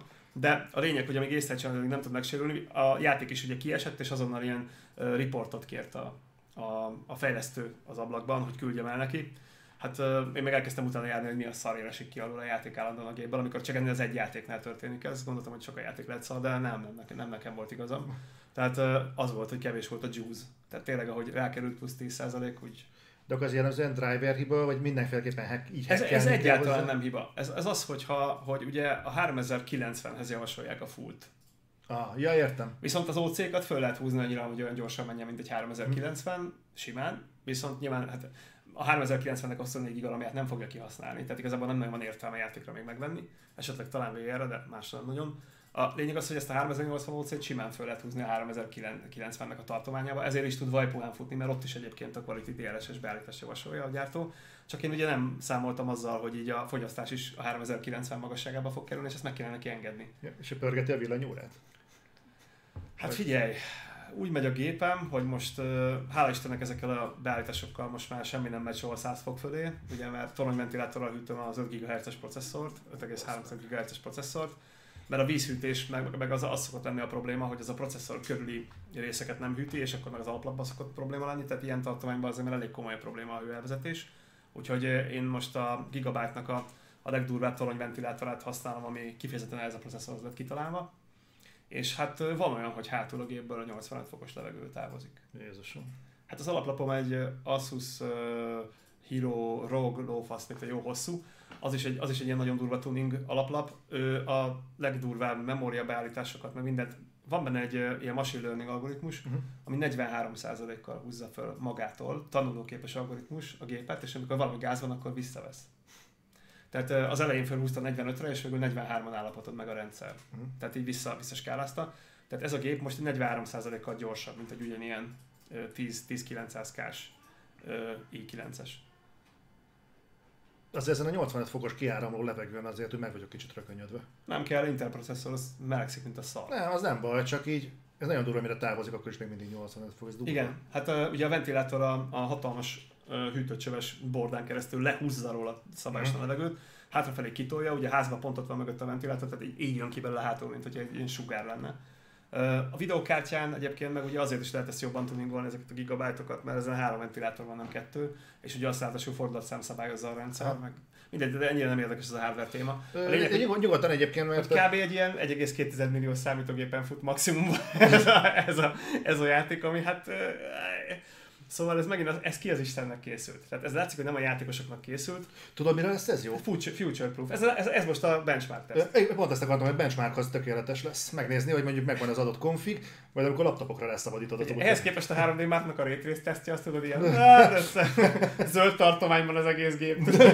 Semmi. Már idén nem nagyon lehet komolyan venni a 3D Markot egyébként. Hát, akármilyen gépen futtatsz valamit, az betolja valahogyan a zöld tartományba. Viszont a, mondtad, hogy most nem, nem nagyon fejlesztesz uh, semmit, ezt te mondtad ezelőtt. A saját játékainkat fejlesztük el jelen pillanatban. Igen, igen. Uh, Hála Istennek nem vállaltunk be semmit ebben az évben. Legutóbb, amikor beszélgettünk, akkor már szóba került az, hogy uh, az Xbox, Xbox Series X, uh-huh. Sex, és a PlayStation 5, uh-huh. hogy ezzel mi volt a helyzet, de akkor még a megjelenéskor voltunk. Azok még a nyers gépek, jönnek rá a szoftverek, még az AMD-nek a saját DLSS helyettesítő lófasza még vagy megjelent, vagy még nem jelent meg, nem tudom, de az még érkezőben van. Tehát most, amikor fölvesszük ezt az adást, most van, mi van ma, május 18-a, tehát május 18-án, május 18-án mit lehet tudni, hogy mennyire közeledett vagy távolodott egymástól a két gépnek a teljesítménye? Vannak erre adataitok? Vagy... Hát figyelj, csak a multiplatform címekből tudunk következtetni. Igazából az Xbox mindenképpen erősebb, mint a Playstation. De nem ez a legnagyobb probléma szerintem a PSA jelenleg, hanem a háttértár. És nem, a, nem feltétlenül a mérete, hanem a cserélhetetlensége. Valamint az, hogy az Xbox megoldotta ezt a problémát. Azzal, hogy ugye nagyon drágán, tehát mit vártál egy rendes SSD, az drága. Tehát, tehát egyszerűen hátulról bele tudsz dugni egy másik SSD-t, uh-huh Míg a Playstation-nél az a megoldás, amit lehoztak, tehát azért nem tudtam, hogy most rögjek vagy sírjak. Tehát, hogy másod ki egy külső USB és Winchester, azt másod vissza, amikor éppen játszol vele. Tehát ennél az meg még az is gyorsabb, ha letöltöm a rendes internetet, letöltöm még egyszer netről. Tehát kösz, kösz a semmit, aranyosak vagytok, hogy ezt végre megengedtétek. Tehát uh, arra még azért várunk egy megoldást, és biztos, hogy lesz egy jelenc felvart verzió ebből is. Mint annak idején a 360, amikor megjelent, akkor emlékszem, nem volt rajta HDMI kimenet, csak kompozit. Igen és aztán egy fogták, és ilyen durván fél évvel később meg olyanok jöttek ki, ami már HDMI volt. Ez is valami ilyesmi lesz, hogy lesz rajta még egy csatlakozó, tuti. Tehát ennek, ennek nem sok értelme van, hogy a beleforrasztott uh, SSD pici. Hát nyugodtan rá lehetne dugni még egyet a fenekére, USB-n keresztül akarsz Atya úristen. Erről van belőle benne egy bővíthető tárhely, legalábbis mi arról beszéltünk, hogy arra fogják kihozni ezt a lebontod a burkolatot, és akkor bent a PCI. Csak akkor lebontod a garanciát is. Tehát azt tudom, hogy van egy lehetőség rá, tehát az alaplapon nyilvánvalóan van ilyen lehetőség, nem idióta Sony, csak baszta kirakni csatlakozóval a hátuljára. Tehát ezt ki kéne vezetni a gépből. Mm. Tehát attól, hogy van, van, van, a, a panelon egy ilyen, hogy tudnak még beletenni. Persze, hogy tudnak beletenni, egyébként ők is tervezik, nyilván kihoznak bele két gigásat, vagy valamilyen későbbiekben csak ugye most akarnak az emberek erre megoldást, mert azért tényleg elég gáz, hogy ahogy mondtad, hogy a Nintendo-nak milyen nagy mennyiségű ö, digitális eladása van, hogy már ott az a döntő eladás. Hát a Sony is szeretne szerintem digitálisan árulni inkább, mint lemezen, mert lemezen drágább neki, tehát többe kerül. És amúgy is most koptatni akarod azt a szerencsét. Figyelj, egy, beszéltünk egyébként erről, hogy az emberek hisztiznek jobbra-balra, minden szarral van valami problémájuk. igen, így van. Szerinted egyébként ez egy valós Saját probléma? magukkal van problémák leginkább. Térjünk Hú, át, pszichológia 5 perc. E, nyugodtan egyébként, szerintem beleférünk. Nem, azt meghagyjuk Erikának, nem az én területem. Figyelj, egy koca jelleggel tudunk ilyenekről beszélni. pszichológia, csak Erika nem, hogy meghallgassa, tudod. Nyugodtan. Hú, megnézném, ahogy egyre vörösödik a feje, mennyi Nem, nem, Erika nem vörösödik, maximum szárnakozik. De az egy másik dolog.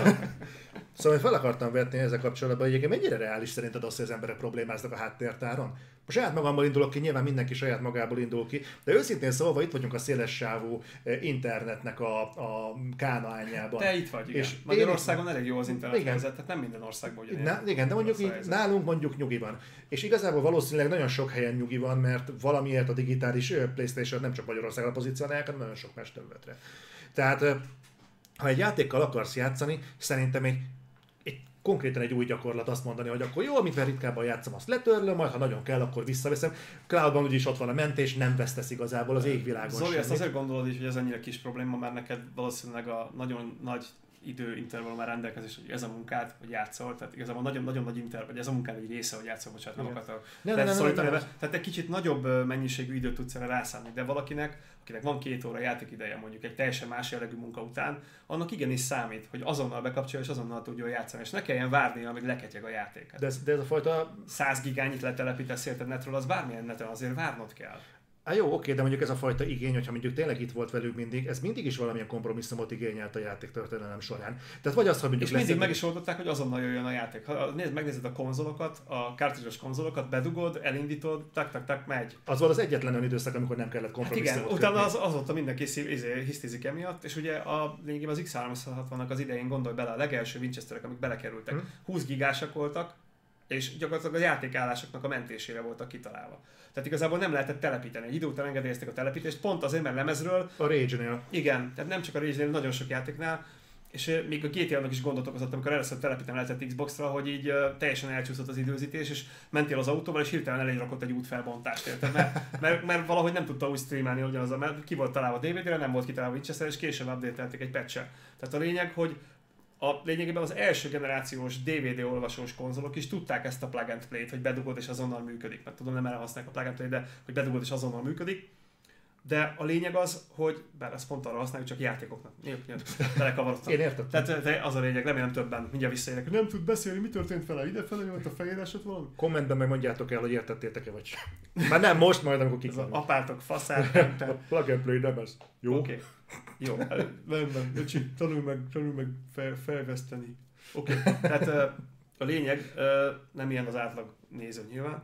Országnak már azért elég bázis nézőtábora van, akik normálisan szoktak kommentelni. De mindegy, a lényeg, hogy ez akkor kezdett el elveszni, amikor elkezdtek nőni a játékok, és ugye elkezdődött a telepítgetés. És akkor volt ez, hogy beraktad és telepít. Tehát amit a, az utolsó Forza lemezről telepít, ezúttal üzenem az öcsémnek, hogy drága öcsém, nagyon szeretlek, de bazd meg, miattad vettem meg lemezen, hogy aztán te is megvedd lemezen, azért hogy oda tudjam neked adni, és ehelyett digitálisan fel annyi dalt telepíti fel, mint lemezről, basszus. Ez, ez, ez egy tök jó anekdota egyébként, és ebbe bele is kapaszkodnék, hogy gyorsabban lejön egyébként netről ugyanaz a játék, mint amennyire most már feltelepítenéd, és innentől Ja. vissza is kanyarodnék az alaptézishez, hogy őszintén szólva ez, ez egy reális probléma. Értem, hogy probléma, de reális probléma. Reális probléma, azért reális probléma, mert annak kéne történnie, legtöbb ember azt mondja, hogy föltelepíti a játékait, és aztán játszik. Nekem igenis akadály volt egy csomó ideig, hogy megvettem lemezem, vagy akár interneten keresztül egy játékot, és a két gigabites netemen, amíg letöltödik, nem tudok játszani. És sok, sok részből szedi össze, vannak olyanok, amikor a DLC-k, meg a beírod a kódot, meg akármi, még mindig letölt valamit, még mindig letölt, még összerakja, meg csinálja. Tehát ez nagyon messze van attól, hogy bedugom a kártyát és játszok. És ugye most az SSD-vel ezt visszakapnánk, meg a nagyon erős internettel ezt valamennyire vissz- visszakapnánk, hogy föl tudod telepíteni. Ott hagyod estére, föltelepíti, másnap reggel játszol vele. Oké, okay. csak ugye ha kicsi a háttértár, akkor kevés játékot tudsz föltelepíteni, és persze vannak olyan emberek, akik egyszer egy játékkal játszanak, an- annak ez nem kéne, hogy baj legyen. De aki mondjuk így cikcakkol a különböző műfajok között, és minden is érdekli, ami az elég sok ilyen ember van, meg ez igenis gond. Mert törli, visszarakja, megint el kell vele bíbelődni, tehát a komfortzónájából, persze ez lustaság, de a komfortzónádból billent ki, és az idődet rabolja. Tehát hogyha érted, bármiben már egy gigabájtnyi memória van, mm. akkor miért nem tudtak megtenni azt, hogy oké, okay, legyen picit drágább, ugyanúgy megvették volna a ps Tehát Igen, ez de, egy nagyon rossz döntés volt. De akkor ugyanaz lett volna a probléma, nem? Tehát azt mondják, hogy most erre a mostani rendszerre felfér mondjuk négy játék, arra felfért volna nyolc játék, akkor az nem probléma, mert ők 16-ot hát akar. Ha 16 felfér, akkor 32 kéne. Oké, okay, csak ennek ott van a pszichológiája, hogy az előző playstation egy gigabájtos háttértár volt, és az újban meg kevesebb van, érted? Tehát, hogy csökkenteni nem lehet egy paramétert, nem lehet Bár egy terabyte, ugye? Tera, bocsánat, meg igen. Csak próbálom értelmezni. Az, az, az, nagyon vicces lenne, egy nagy csak tévedtem csak. Tehát igen, tehát az, hogy csökkent a háttértár, tehát minden paraméter nő, és a háttértár meg csökken. És ez, ez azért így nagyon gázul hangzik. Hát cserébe meg SSD. Értem, értem, értem az indokot, értem, értem a technológiát, de ennek akkor is az a pszichológia, hogy valamiből kevesebb lett. És az átlagjátékos számára az SSD és a HDD között annyi a különbség, hogy az egyik gyorsabb, érted? Uh-huh. De most kapott gyorsabbat, de tök kevés van hely van rajta. Tehát az, jó, hát nem annyira gáz a helyzet, mint az Xbox Series S-nél, tehát ott meg, meghajtó sincs basszus, és jó, ott az, hagyjuk. Tehát ott, ott, a, ott a háttértárak a mérete az nagyon gáz, hogy az, az, az kicsi, de azért a PS-nél is azért ez, ez kicsit olyan, olyan cinkes, és biztos, hogy fogják update a háttértárat, mert ez valóban nagyon kevés. Hát az elég nehéz mondjuk csak úgy update a háttértárat, de hát nem ja, akar... későbbiekben kihoztam nagyobbat. Kihoznak majd olyat, ami nagyobb lesz. Lesz rajta, mit tudom én, egy nagyobb háttér. Mondjuk az nem lenne hülyeség, amúgy is azt plekelják, hogy 6 nanométerre át fognak állni jövőre a Playstation 1 gyártással. Hát az, az mindenképpen kell, mert ugye lassan nem tudják, nem lassan, most éppen nem tudják elég, elég mennyiségben gyártani, borzasztóan. És ugye a játékiparban az összes multiplatform cím szíva miatt, hogy a konzolokból nem adtak el eleget. Figyelj, mit szólsz ahhoz, hogy azt nyilatkozták a fejlesztők több ponton, hogy egyébként a Covid az, hát ha nem is tett hozzá sokat ahhoz, hogy hogy nyugodtabban zajlódjon a fejlesztés, de igazából nem hátráltatta annyira a fejlesztéseket, mint amennyire azt ö, previzionáltuk sokan. A fejlesztők egy jelentős része amúgy sem megy ki a napra, tehát nem, egy, nem egy különösebben nagy gond. Ilyen szempontból nem az, sőt az eladásokat megdobta, de viszont bizonyos játékstílusokat pedig pont rombolt abból azokból, hogy ugye nem volt konzol. Tehát a Covid miatt nincs most még Playstation, a Covid miatt nincs most még Xbox, tehát olyan még nem volt egy játékgeneráció, hogy elindult, és nem lehetett kapni. Tehát ez, ez teljesen nonsens. Mindenki cserélni a gépét, ott állnak sorban az emberek, hogy hozom a pénzem, adom a pénzem, add a gépet, és nincs. Ja, hát ez, ez a mostani generációban a szempontból is egy rendhagyó dolog, hogy ugye van egy olyan szereplőnk, aki nem adott ki exkluzív játékot a konzolához. Tehát ilyet sem nagyon láttunk még, hogy, hogy megjelenik egy konzol, és gyakorlatilag nincsen hozzá. Ez, ez, egy, ez egy nagyon hosszú beszélgetés megjelent. Tehát az, hogy, nyugodtan van hogy a, igazából a Microsoft kihozza ezt a konzolt, ami erősebb, mint a Playstation. Számos ponton átgondoltam, mint a Playstation, behúzzák ezt az IKEA dizájnt, mert szerintem kb, kb. rájöttek arra, hogy, hogy az átlag gamernek a lakásában a, a játékdobozok kimonnak a polcon, meg tök jó, mindenki van dekorálva mindenféle gamer relikviákkal, kis malajziai rabszolgagyerekek által festett műanyag szobrokkal, meg hasonlóval. Bocs, ha valakit ez offenzíven érint, de nem vagyok politikai, akkor sosem voltam. Tehát igazából tele van ilyenekkel, ugyanakkor a szekrények azok általában ilyen, mint nálad is, az a teljesen standard, tök jó, ilyen ikás valami, egy lap, két lap, asztal, kész, pipa. Polc az ugyanilyen, tak, tak, tak, tak, tak, tak kész a polc. Én nem akarom reklámozni az ikea általában, nem tudom, Expedit, vagy nem tudom, mi ennek a motorcsaládnak a neve, mert ugye hát általában a, a gamerek legtöbbje az férfi, már megint nem akarok offenzívben, nagyon jó, ha vannak gamer lányok, de a legtöbb az férfi, és az leszarja, hogy hogy néz ki a bútor. Tehát gyakorlatilag nem lakberendező, hanem gamer érted. És fogja és berakja ezeket az egyszerű elemeket. Ehhez tök jól passzol az, hogy egy rohadt kocka az Xbox. És valóban működik, működik a design. De semmi extra nincs benne, de ez teljesen jó. Tehát egy csomó mindent nagyon okosan talált ki a Microsoft. Nem most nem a kockára akartam kifogni, csak szabad asszociáció irányába elkanyarodtam. Ugye kitaláltak az SSD tárcsáját, meg minden, de az meg az, hogy a, a megjelenés napján nem tud kijönni hozzá semmi, és gyakorlatilag egyetlen egy szövegük van, hogy ez olcsóbb, mint egy gamer PC. Tehát én értem, hogy egy, 3, egy 30-as sorozatú videókártyánál is olcsóbb egy konzol, bármelyiknél. Tehát 30-70-nél is olcsóbb. De igazából ez nem jelenti azt, hogy, hogy ez egy jó kommunikáció. Tehát az meg, én, én miért vegyek Xboxot, akinek van egy PC-je, egy erős PC-je? Miért venném meg az új Xboxot? Szívesen megvettem volna, ha jön rá bármi, ami nem kerül ki azonnal a, a PC-re is. Tehát az, hogy egyrészt az Xbox előfizetésemet azt PC-n is tudom használni, ugye ez az Ultimate, mit tudom, valami Game, Game Pass, Pass, ugyanúgy ott van a Store, nyilván nincs ott az összes játék, de van, az összes megjelenő új játék kijött, ez a, ez a időutazgat, nem időutazgatós, ez a, ez a horror, ez a két síkon játszódik, ez is kijött az első. Medium. Igen, a Medium, igen. Az is az első napot volt. Tehát ráadásul a PC-n jobb beállításokkal, jobb grafikával tudom játszani. Tehát azokat nem nagyon szólította meg ez a konzol, akinek van egy gamer pc -je. Korábban megszólította az Xbox, mert volt egy csomó dolog, ami nem megy. Bocsánat, azért eh, kicsit árnyaljuk a dolgot, akinek van egy high-end gaming PC-je. Igen, igen, igen. Mondjuk egy, igen, mondjuk ez, ez meg az én rossz üzenetem ebbe a dologban, mert én fejlesztő vagyok, nekem kell egy erős Mhm. gép.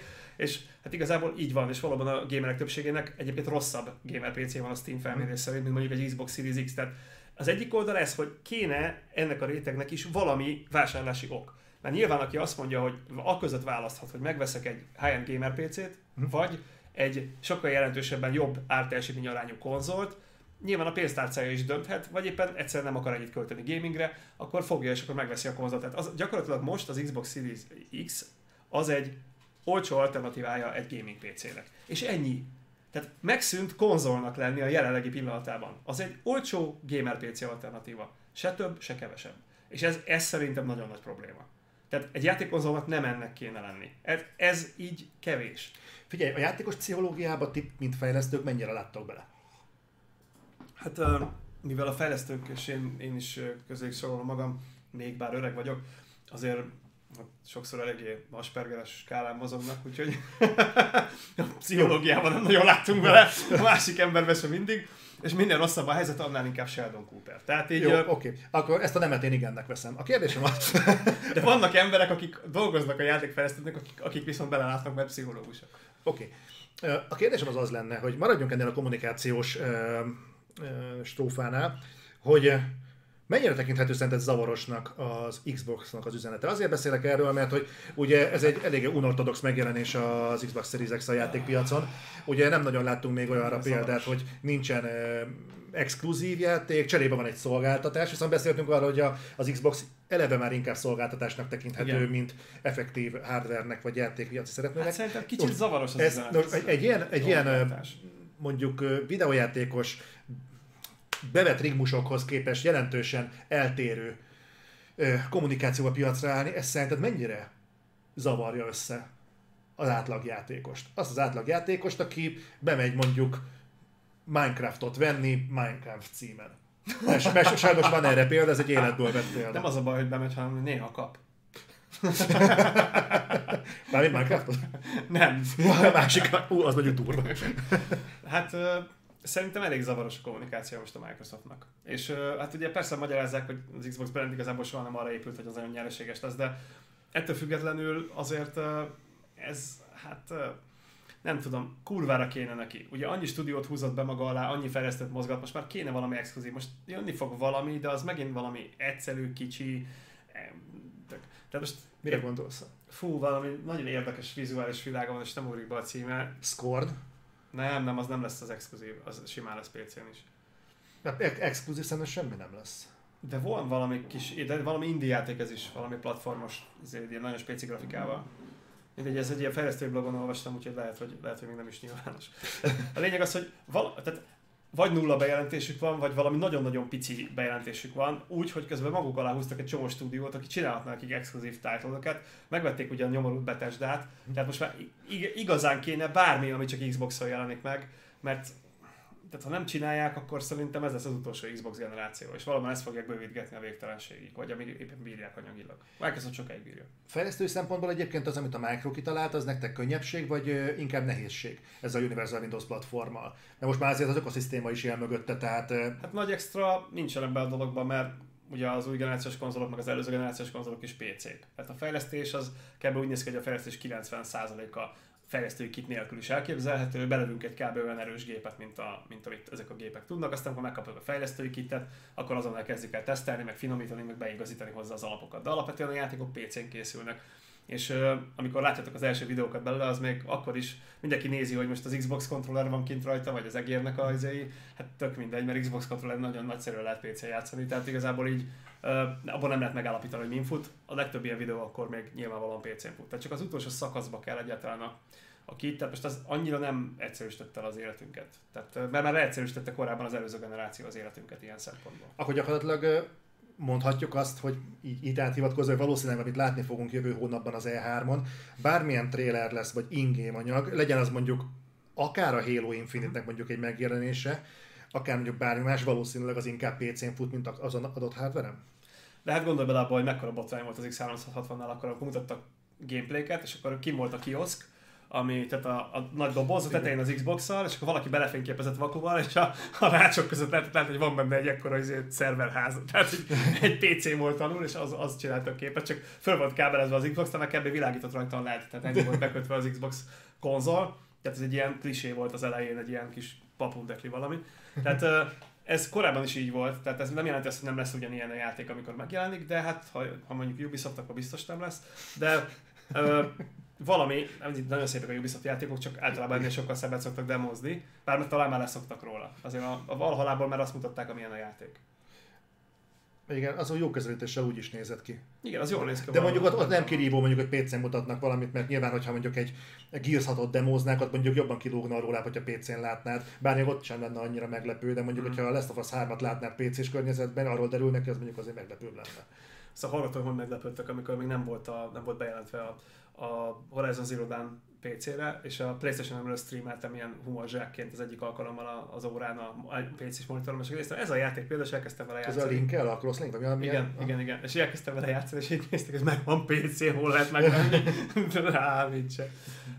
De mindegy. A lényeg az, hogy, hogy mi volt a kérdés? Tehát, hogy a, a ma már, tehát igen, van, van minden nem annyira meglepő, tehát most például a, a ennél a konkrét emlegetett Valhalánál most az én gépemen se tudok jobbat kihozni bele, mint egy Series x amit megy a játék, mert nem nincs Ray Tracing, tehát nincs, ami elvegye a gépemnek az elejét, maximum végig zöld zónában kellemes környezetbarát levegő hőmérséklet teleget a számítógép, meg nem indulna be az összes mind a hét ventilátor a számítógépen belül, és nem nincs az, mint hogyha fel akarna szállni valami gép a háttérbe.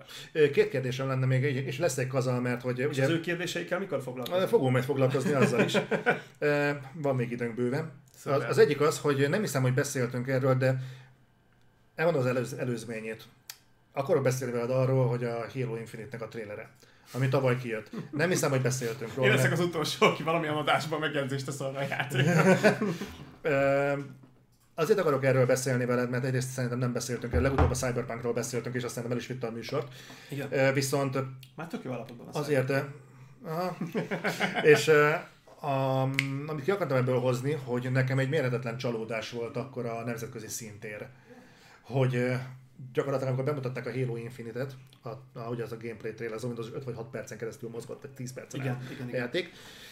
Inkább hogy, csak vergődött. Hogy igen, és az volt a durva, hogy olyan, olyan csatornák, akiket én egyébként nagyon-nagyon nagyra értékelek, tehát például Angry Joe-tól kezdve Jongjén át, akár még Jim Sterling és a többi. Angry Mind, az azért eléggé minden, tar- tarka, hogy mikor jó és mikor rossz, valamikor nagyon jó, tehát igen. valamikor nagyon szar. Mondjuk talán Angry Joe pont nem volt elhulva tőle, de az, hogy a, a Jongjé hasra volt esve hogy igen, az első Next Gen élmény, meg nem tudom mi, és így így néztem, hogy így, így annyira nem, de lehet, hogy én nem látom azt a háttérben mozgó valamilyen rendszert, amit mondjuk akár egy fejlesztő sokkal jobban lát, mint én. És ezért szeretném első körben föltenni neked ezt a kérdést, hogy te mit láttál abban a trélerben, mennyire van egyáltalán előtted az, amit ott mutattak? A másik kérdésem pedig az lesz, ami szervesen ehhez kapcsolódik, hogy szerinted miben fogjuk látni mondjuk jövő ilyenkorra azt, hogy a Next Gen konzolok mire képesek, mert az világosan látszik, hogy jelenleg még cross-gen címekből mazsolázunk.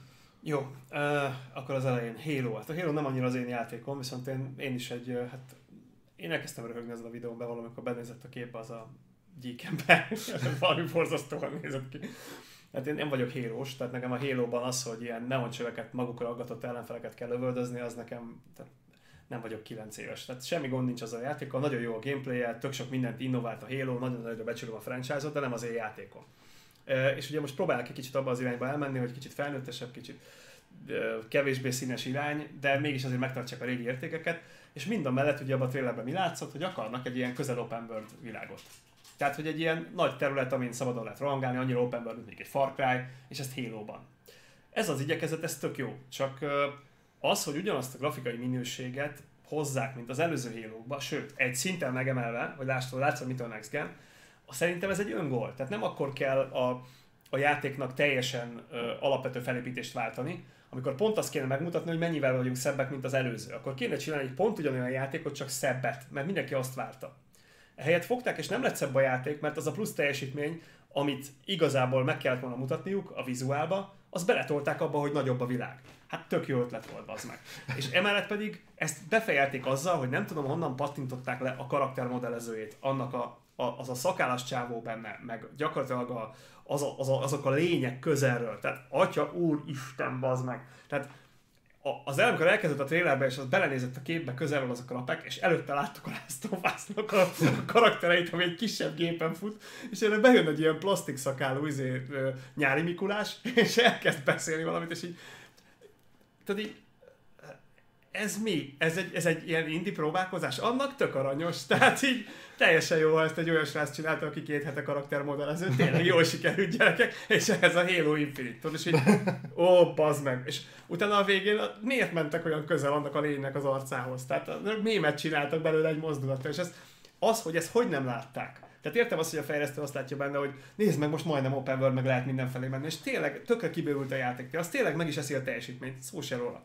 De az bazd meg, hogy így, meg, meg azok az ilyen furcsa ilyen sziklák, amik ilyen tök szögletesek, és a régi limitációk miatt ilyenek, és próbálják, hogy a bolygónak akkor ilyen a sziklázata, vagy nem tudom, de az nem működik gyerekek. Tehát, hogyha szintet lépünk, akkor meg kell mutatni, hogy ez szintlépés. És nem azt kell csinálni, csinálunk egy nagyobb teret, amit amúgy sem fogunk bejárni a kurva trailerbe, és nem, hogy jobb, de rosszabb grafikát teszünk mögé. Tehát, atya úrég. És egyébként az a legsúlyosabb az az iparági pletyka, hogy mit gondolsz, miért van rajta az Xbox Series X-nek a dobozának a hátulján a Halo Infinite? Na, azzal akarták kiadni.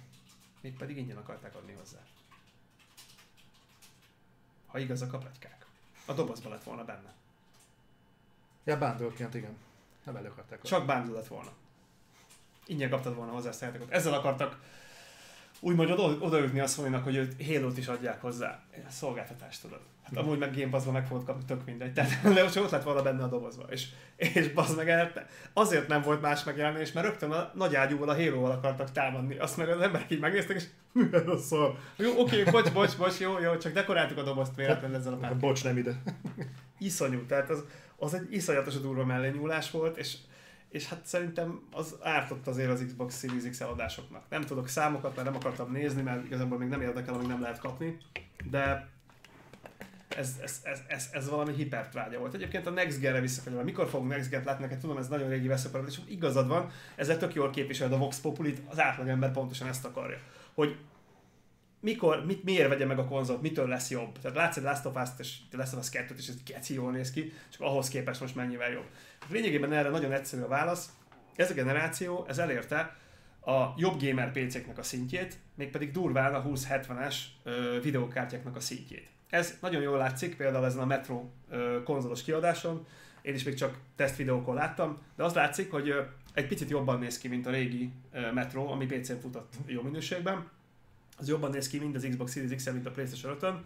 Ö, jobban néz ki, egy picivel. Azért néz ki jobban, nem azért, mert mert erősebb, mint a 2070-es, hanem azért, mert már az újraírt verziót kapják, amiben már minden csak Ray Tracing pártjánál működik, hisz a konzolokban ez default, hogy benne van, tehát ott nincs olyan konzol, amiben van, amelyikben nincs, most ugye a Next Gen-ről beszélünk, és ezért át tudták úgy írni, hogy a konzolnak az enhanced verzió is, tehát azt simán Metro Enhanced edition hívják, az lényegében jobban néz ki, mint a korábbi PC-s raytracelő Metro.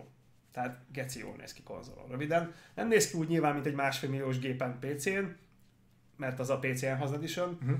de a kettő között van, és ez hatalmas nagy szám, és az valóban, valóban Next Gen. Csak ugye erre meg azt mondja egy PC Master Race, hogy ez a Next Gen, bazzag, nekem már volt ilyen. Tehát ezzel, ezzel megint ez van, hogy ehhez megint kellenek az exkluzívok.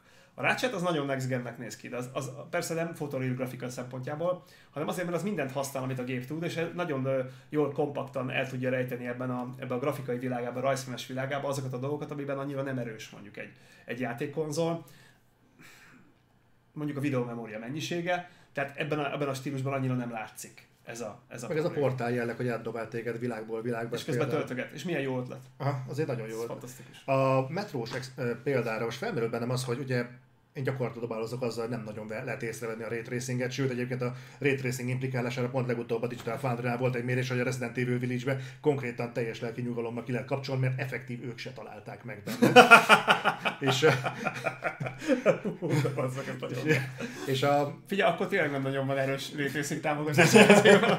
Viszont az az merült fel, hogy itt viszont a Metro Exodusnál, ha valaki játszott ezzel a játékkal két évvel ezelőtt, amikor megjelent az alapjáték. Igen. Ha most kipróbálja az Enhanced Edition-t, akkor azt látni fogja. Tehát a szemébe ugrik a, a Ray Tracing. Nagyon erősen. Nagyon erősen. egyszerűen vannak olyan helyszínek, hogy, hogy így leállítod, és így kinyomtatom neked, akkor azt mondod, hogy ez egy fotó. Nem mindenhol jön össze, nem minden napszaknál, nem minden helyzetben, de nagyon, nagyon súlyosan néz ki a játék, és valóban megmutatja, hogy mitől jó egy ilyen dolog. Ja, volt egy nem fogadott hívásom, bocsánat, csak élőadás hátránya. De lehalkítom. Ne, ne hagyjad nyugodtan egyébként, ez így növeli az egésznek Ja, a báját. olyan szinték, koromboljon. hogy stúdióba vettük fel, basszus, és meg van szerkesztve. Igen, igen, nem, nincsen vágás. De, de, de, de, de, Frame dropokat össze tudom hozni azért. igen, a francban. Ezt majd valahogy kivágod.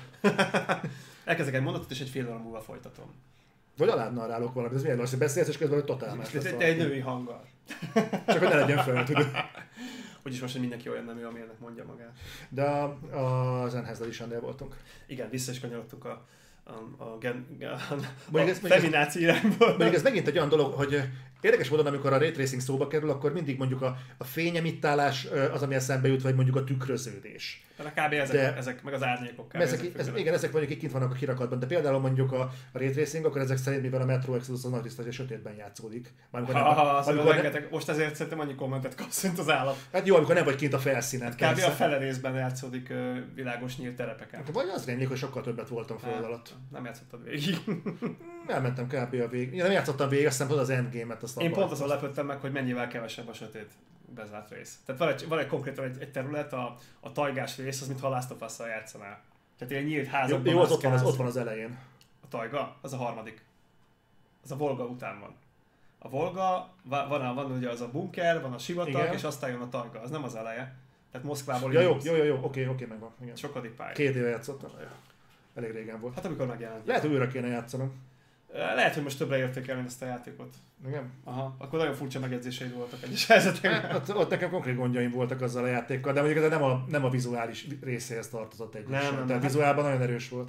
Jó, mondjuk az nagyon súlyos, hogy az oroszok mennyire érdekesen súlyozzák ott a fontossági sorrendet, amikor így próbálnak ilyen ugye angol szinkron csinálni, de így érezhetően orosz színészeken rátadták. És akkor mindig elki, kiöltéssel beszélnek hozzá. De, De az tudatos, nem? Tehát, hogy autentikusnak érezd. az- Nem tudom, hogy mennyire tudatos, de sikerült tudatosá tenni, viszont amikor a, a srác előhúzza, az egyik srác előhúzza a gitárt, és elkezd énekelni az oroszul, van, zseniális, annyira adja az azt a hangulatot. És ha figyeled, akkor a, a, olyan, mintha jól fognál a gitárt. Igen. Ja, vannak ilyen apróságok a játékban, amik így megdöbbentően oroszos precizitással valami hihetetlenül jól vannak összerakva. Ö, van még egy, egy kérdésem hozzád. Stalker 2, ugye készül. Uh-huh.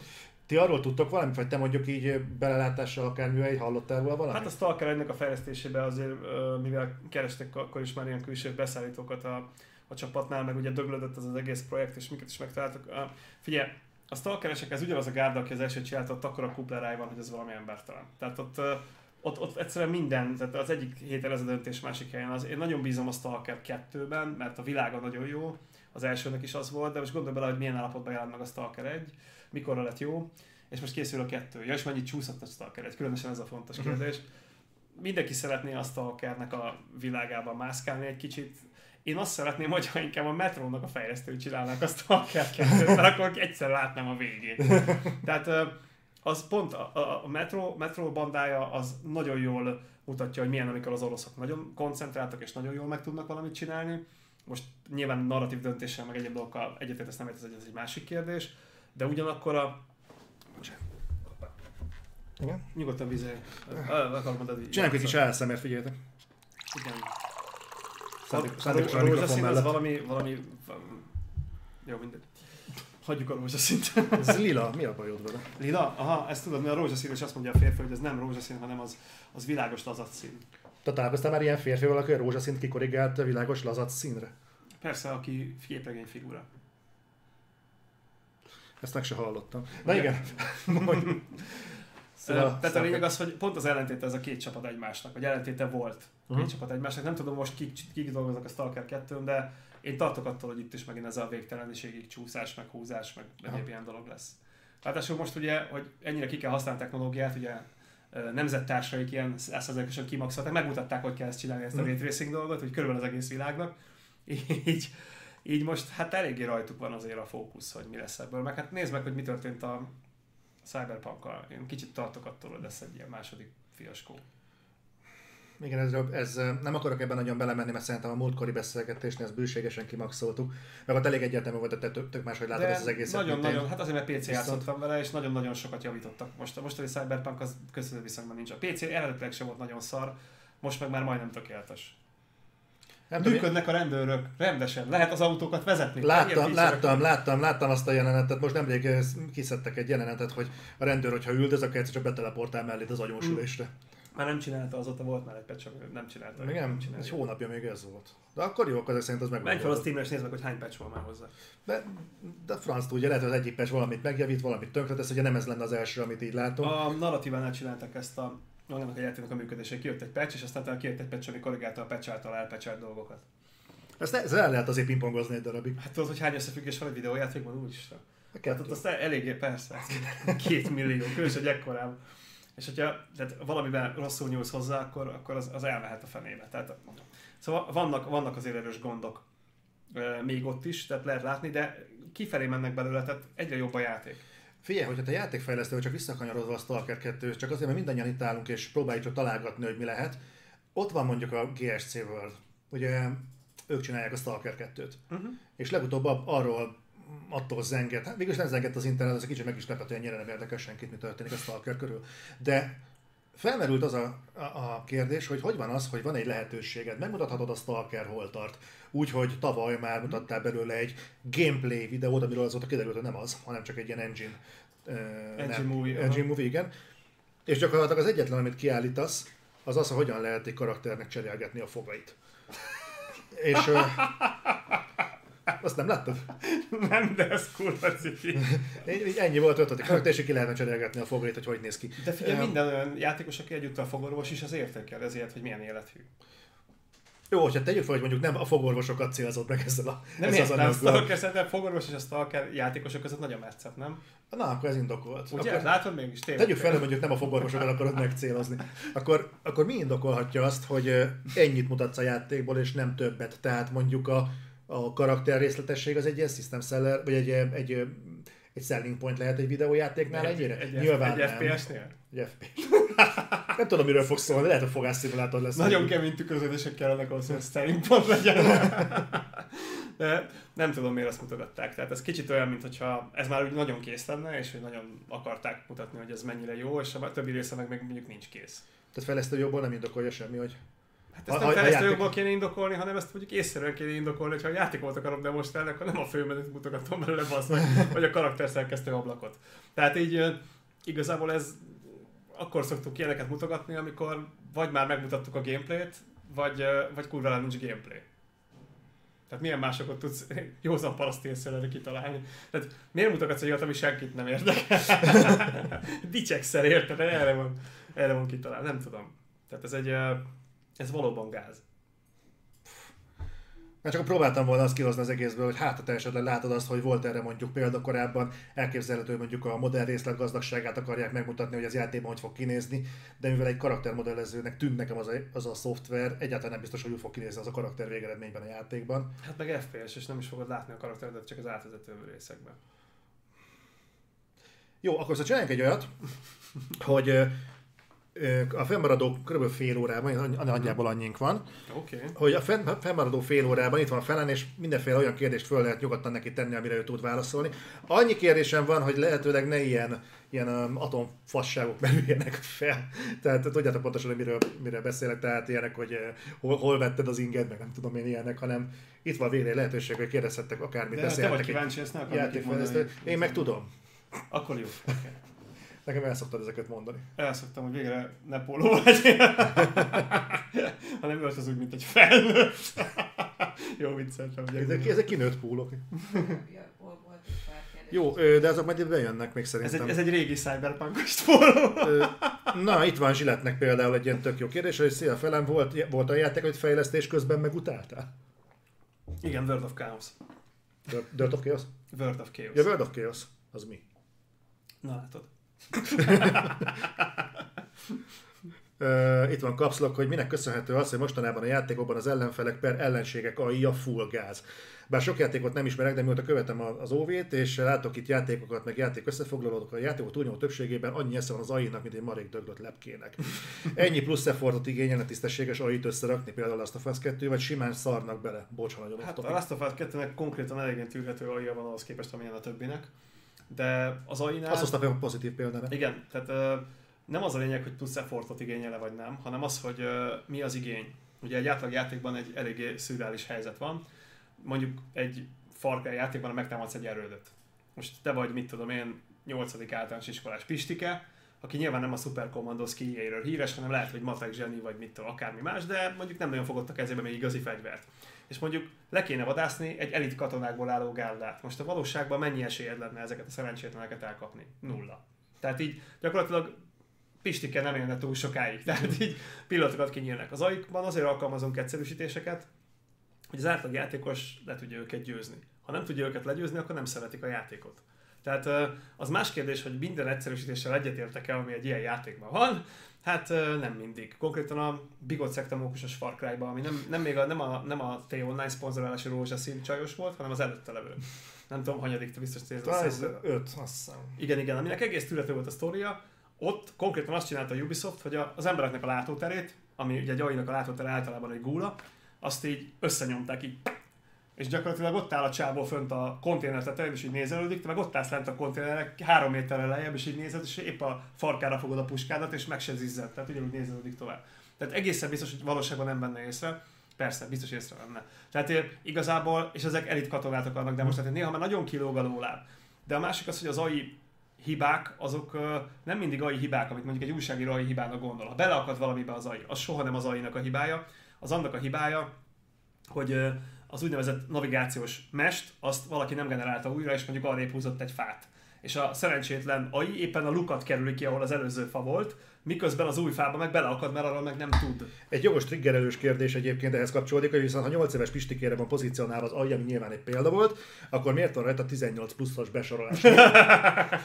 Vagy, eh, Azért, mert az a baj, hogy 8 éves Pistike szintjén játszanak a 18 pluszosok a játékokkal a kiadók szerint. Okay. Nem, de egyébként még egy kör visszakanyarodva, igen, nagyon jól tudják, hogy, egy, hogy milyen korosztályok játszanak a játékokkal, viszont van egy minőségbiztosítási dolog, ami mondjuk a mesztelenséget meg az erőszakot azt ilyen címkékkel jutalmazza, de ugye nem gondolod komolyan, hogy ezt azért úgy mindenki komolyan is veszi. Tehát ö, Van, vannak ilyen oldalak is, amiket mindenki látogat 18 éves kora alatt, dacára annak, hogy csak egy bizonyos korosztály fölött. igen, hogy jöttem, vele. Zoli pont egy ilyet látogatott. Igen. De ő már legalább 19. Kitettem Instára, nézzétek meg. Ricsi HH, hogy felem fejlesztői szemszögből látsz már valami fényt az alagút végén videókártya árakkal kapcsolatban? Milyen hatással lesz a piacra, ha hosszú távon nem lehet értelmes áron videókártyához jutni? Az első az, hogy szomorú hatással. Most az ugye próbálkozik ugye az Nvidia, hogy hát ugye a bányászokat leválasz erről a dologról. Tehát ugye a bányászoknak külön kártyákat csinál, mert ugye ők vitték el a videókártyák nagy részét, illetve a gamereknek, de arra, hogy jelentősen olcsóbbak lennének ezek a kártyák, hát ez egy ilyen egyéves perióduson belül van maximum esély. Tehát ezek eléggé csúcs Akkor technológiás idén nem? termékek. Nem hiszem, hogy nagyon sokkal olcsóbbak lesznek. Hát az üzérkedéseket megszüntetik, ugye, mert azért ez is benne van, ez a rablóhaszon. Meg azért nem Magyarországon próbáljátok meg ilyet, hanem rendeljétek be külföldre, meg úgyis olcsóbb.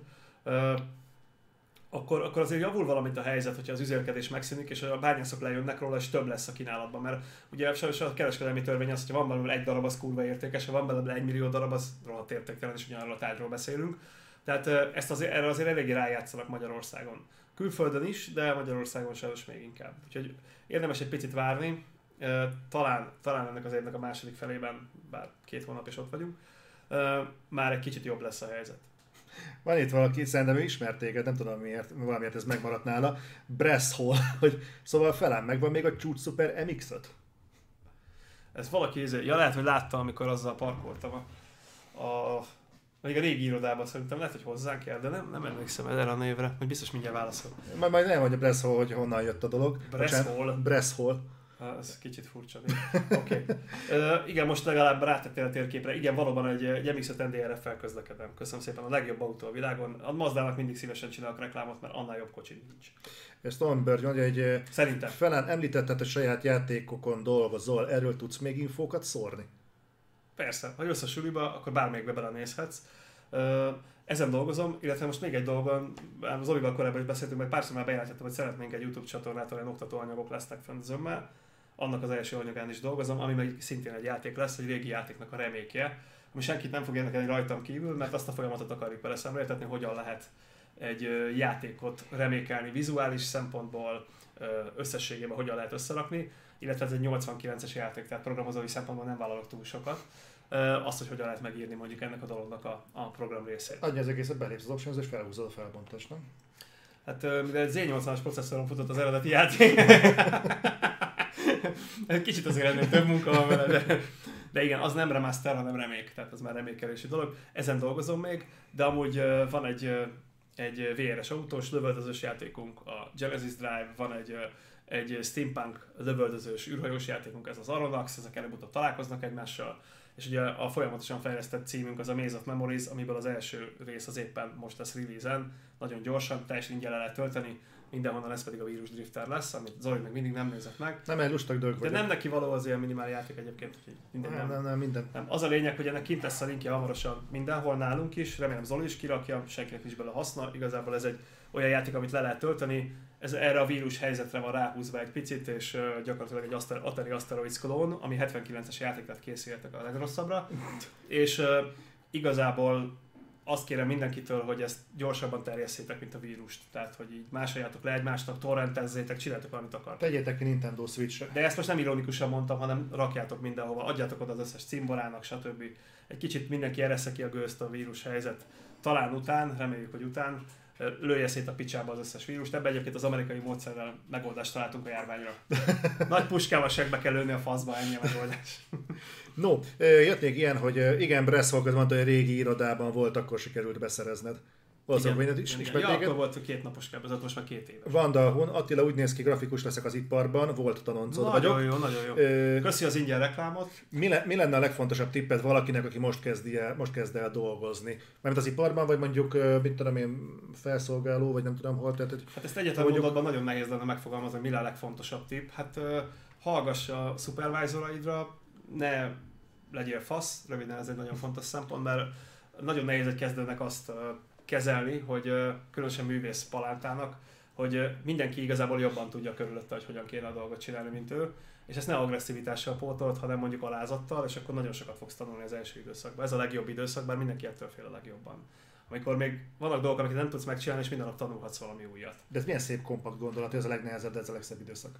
Hát ez szerintem mindenhol így van, csak annyira túlféljük azt az időszakot, hogy úristen, vajon jó, vajon nem jó. De emlékszem, öt éve dolgoztam grafikusként az iparágban, és azon izéltem még mindig, hogy vajon elég jó a munkám, vajon elég jó a munkám, hát már A-kategóriás játékokban jelent meg, tehát mitől lett volna nem jó. De tudod, egy grafikus mindig látja a saját munkájában, hogy az mi a szar benne. Mhm. De nem az a cél, hogy te ne láss benne szart, mert mindig van benne szar, mert tudod, hogy mit lehetett volna jobban megcsinálni, hanem az, hogy elfogadják, és igazából ez egy fontos szempont, hogy a játékos úgyse látja benne már egyébként a egy két évvel gyakorlatilag rendelkező 3D grafikus munkájában a játékos már nem lát hibát.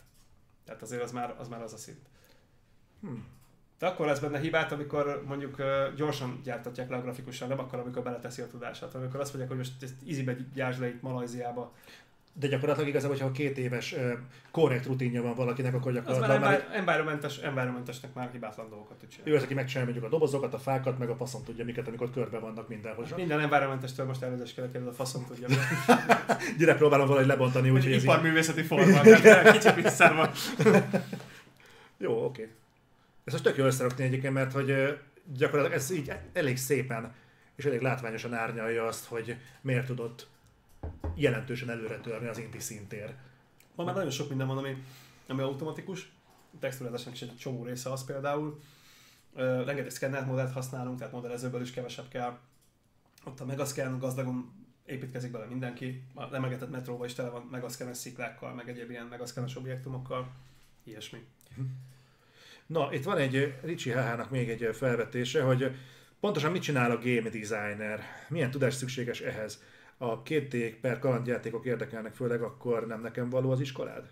Hát szabad idejében nagyokat kirándul, csajozik. Ja, nem, bocsánat. Tehát szigorúan véve. Ha a játék design érdekel, akkor hát való neked az iskolánk, mert beszélünk arról, hogy hogy kell tervezni egy játékot, milyen dolgok alatt. Nagyon sokféle játék designer van. Tehát létezik, aki megcsinálja az alapokat, van, létezik narratív designer, aki párbeszédeket ír, létezik uh, level designer, aki pályát épít, tehát egy, a játék design az egy nagyon szertágazó dolog, több szakmát vonz.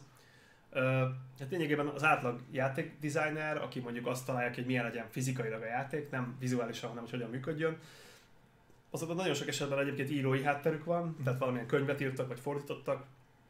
Nagyon sok ilyen van, hát a Neokornak például Nyulászi Zsolt dolgozott rendszeresen, a Van Helsingnek egy csomó részét ő írta, aki hát, kiváló magyar science fiction író. Bocsánat, mi a különbség a narratív designer meg egy forgatókönyvíró között? Nem sok. Ja, jó. A narratív designer többnyire a párbeszédekre rakják rá elsősorban. Uh-huh. Tehát a lényeg az, hogy általában ilyen írói háttérrel rendelkező emberek uh, írnak ilyesmit, akik egyébként mellesleg gémerek, mert hogyha bármelyik uh, láb sérül, akkor abból vagy egy nagyon jó narratíva lesz, de egy nagyon szar játék, vagy fordítva. És ugye ez a részleteket különböző egyéb aldesignerek dolgozzák ki, tehát hogy milyen legyen a pálya, a narratív designer csak vagy azt mondja, hogy elmegy A-ból B-be, mit tudom, találkozik egy, egy csapat valakivel, akivel beszél, és akkor szerez egy tárgyat, közben meg azt valakinek meg kell csinálni, hogy mégis élvezetes legyen A-ból B-be elmenni például. Hát meg egy csomó minden jön közben. Egy, egy, ezzel kapcsolatban merült fel, ugye nagyon sok esetben találkozunk olyan játékkal, aminek például a mondjuk a narratív oldal erősebb, mint a gameplay része. Például mondjuk ilyen a Mass Effect. Az abszolút, de ez egy narratív alapú játék. Mondjuk a, a game design része erősebb, mint akár a narratíva, vagy akár a mhm. gameplay. Ilyen jelesül mondjuk a Bioshock. Igen.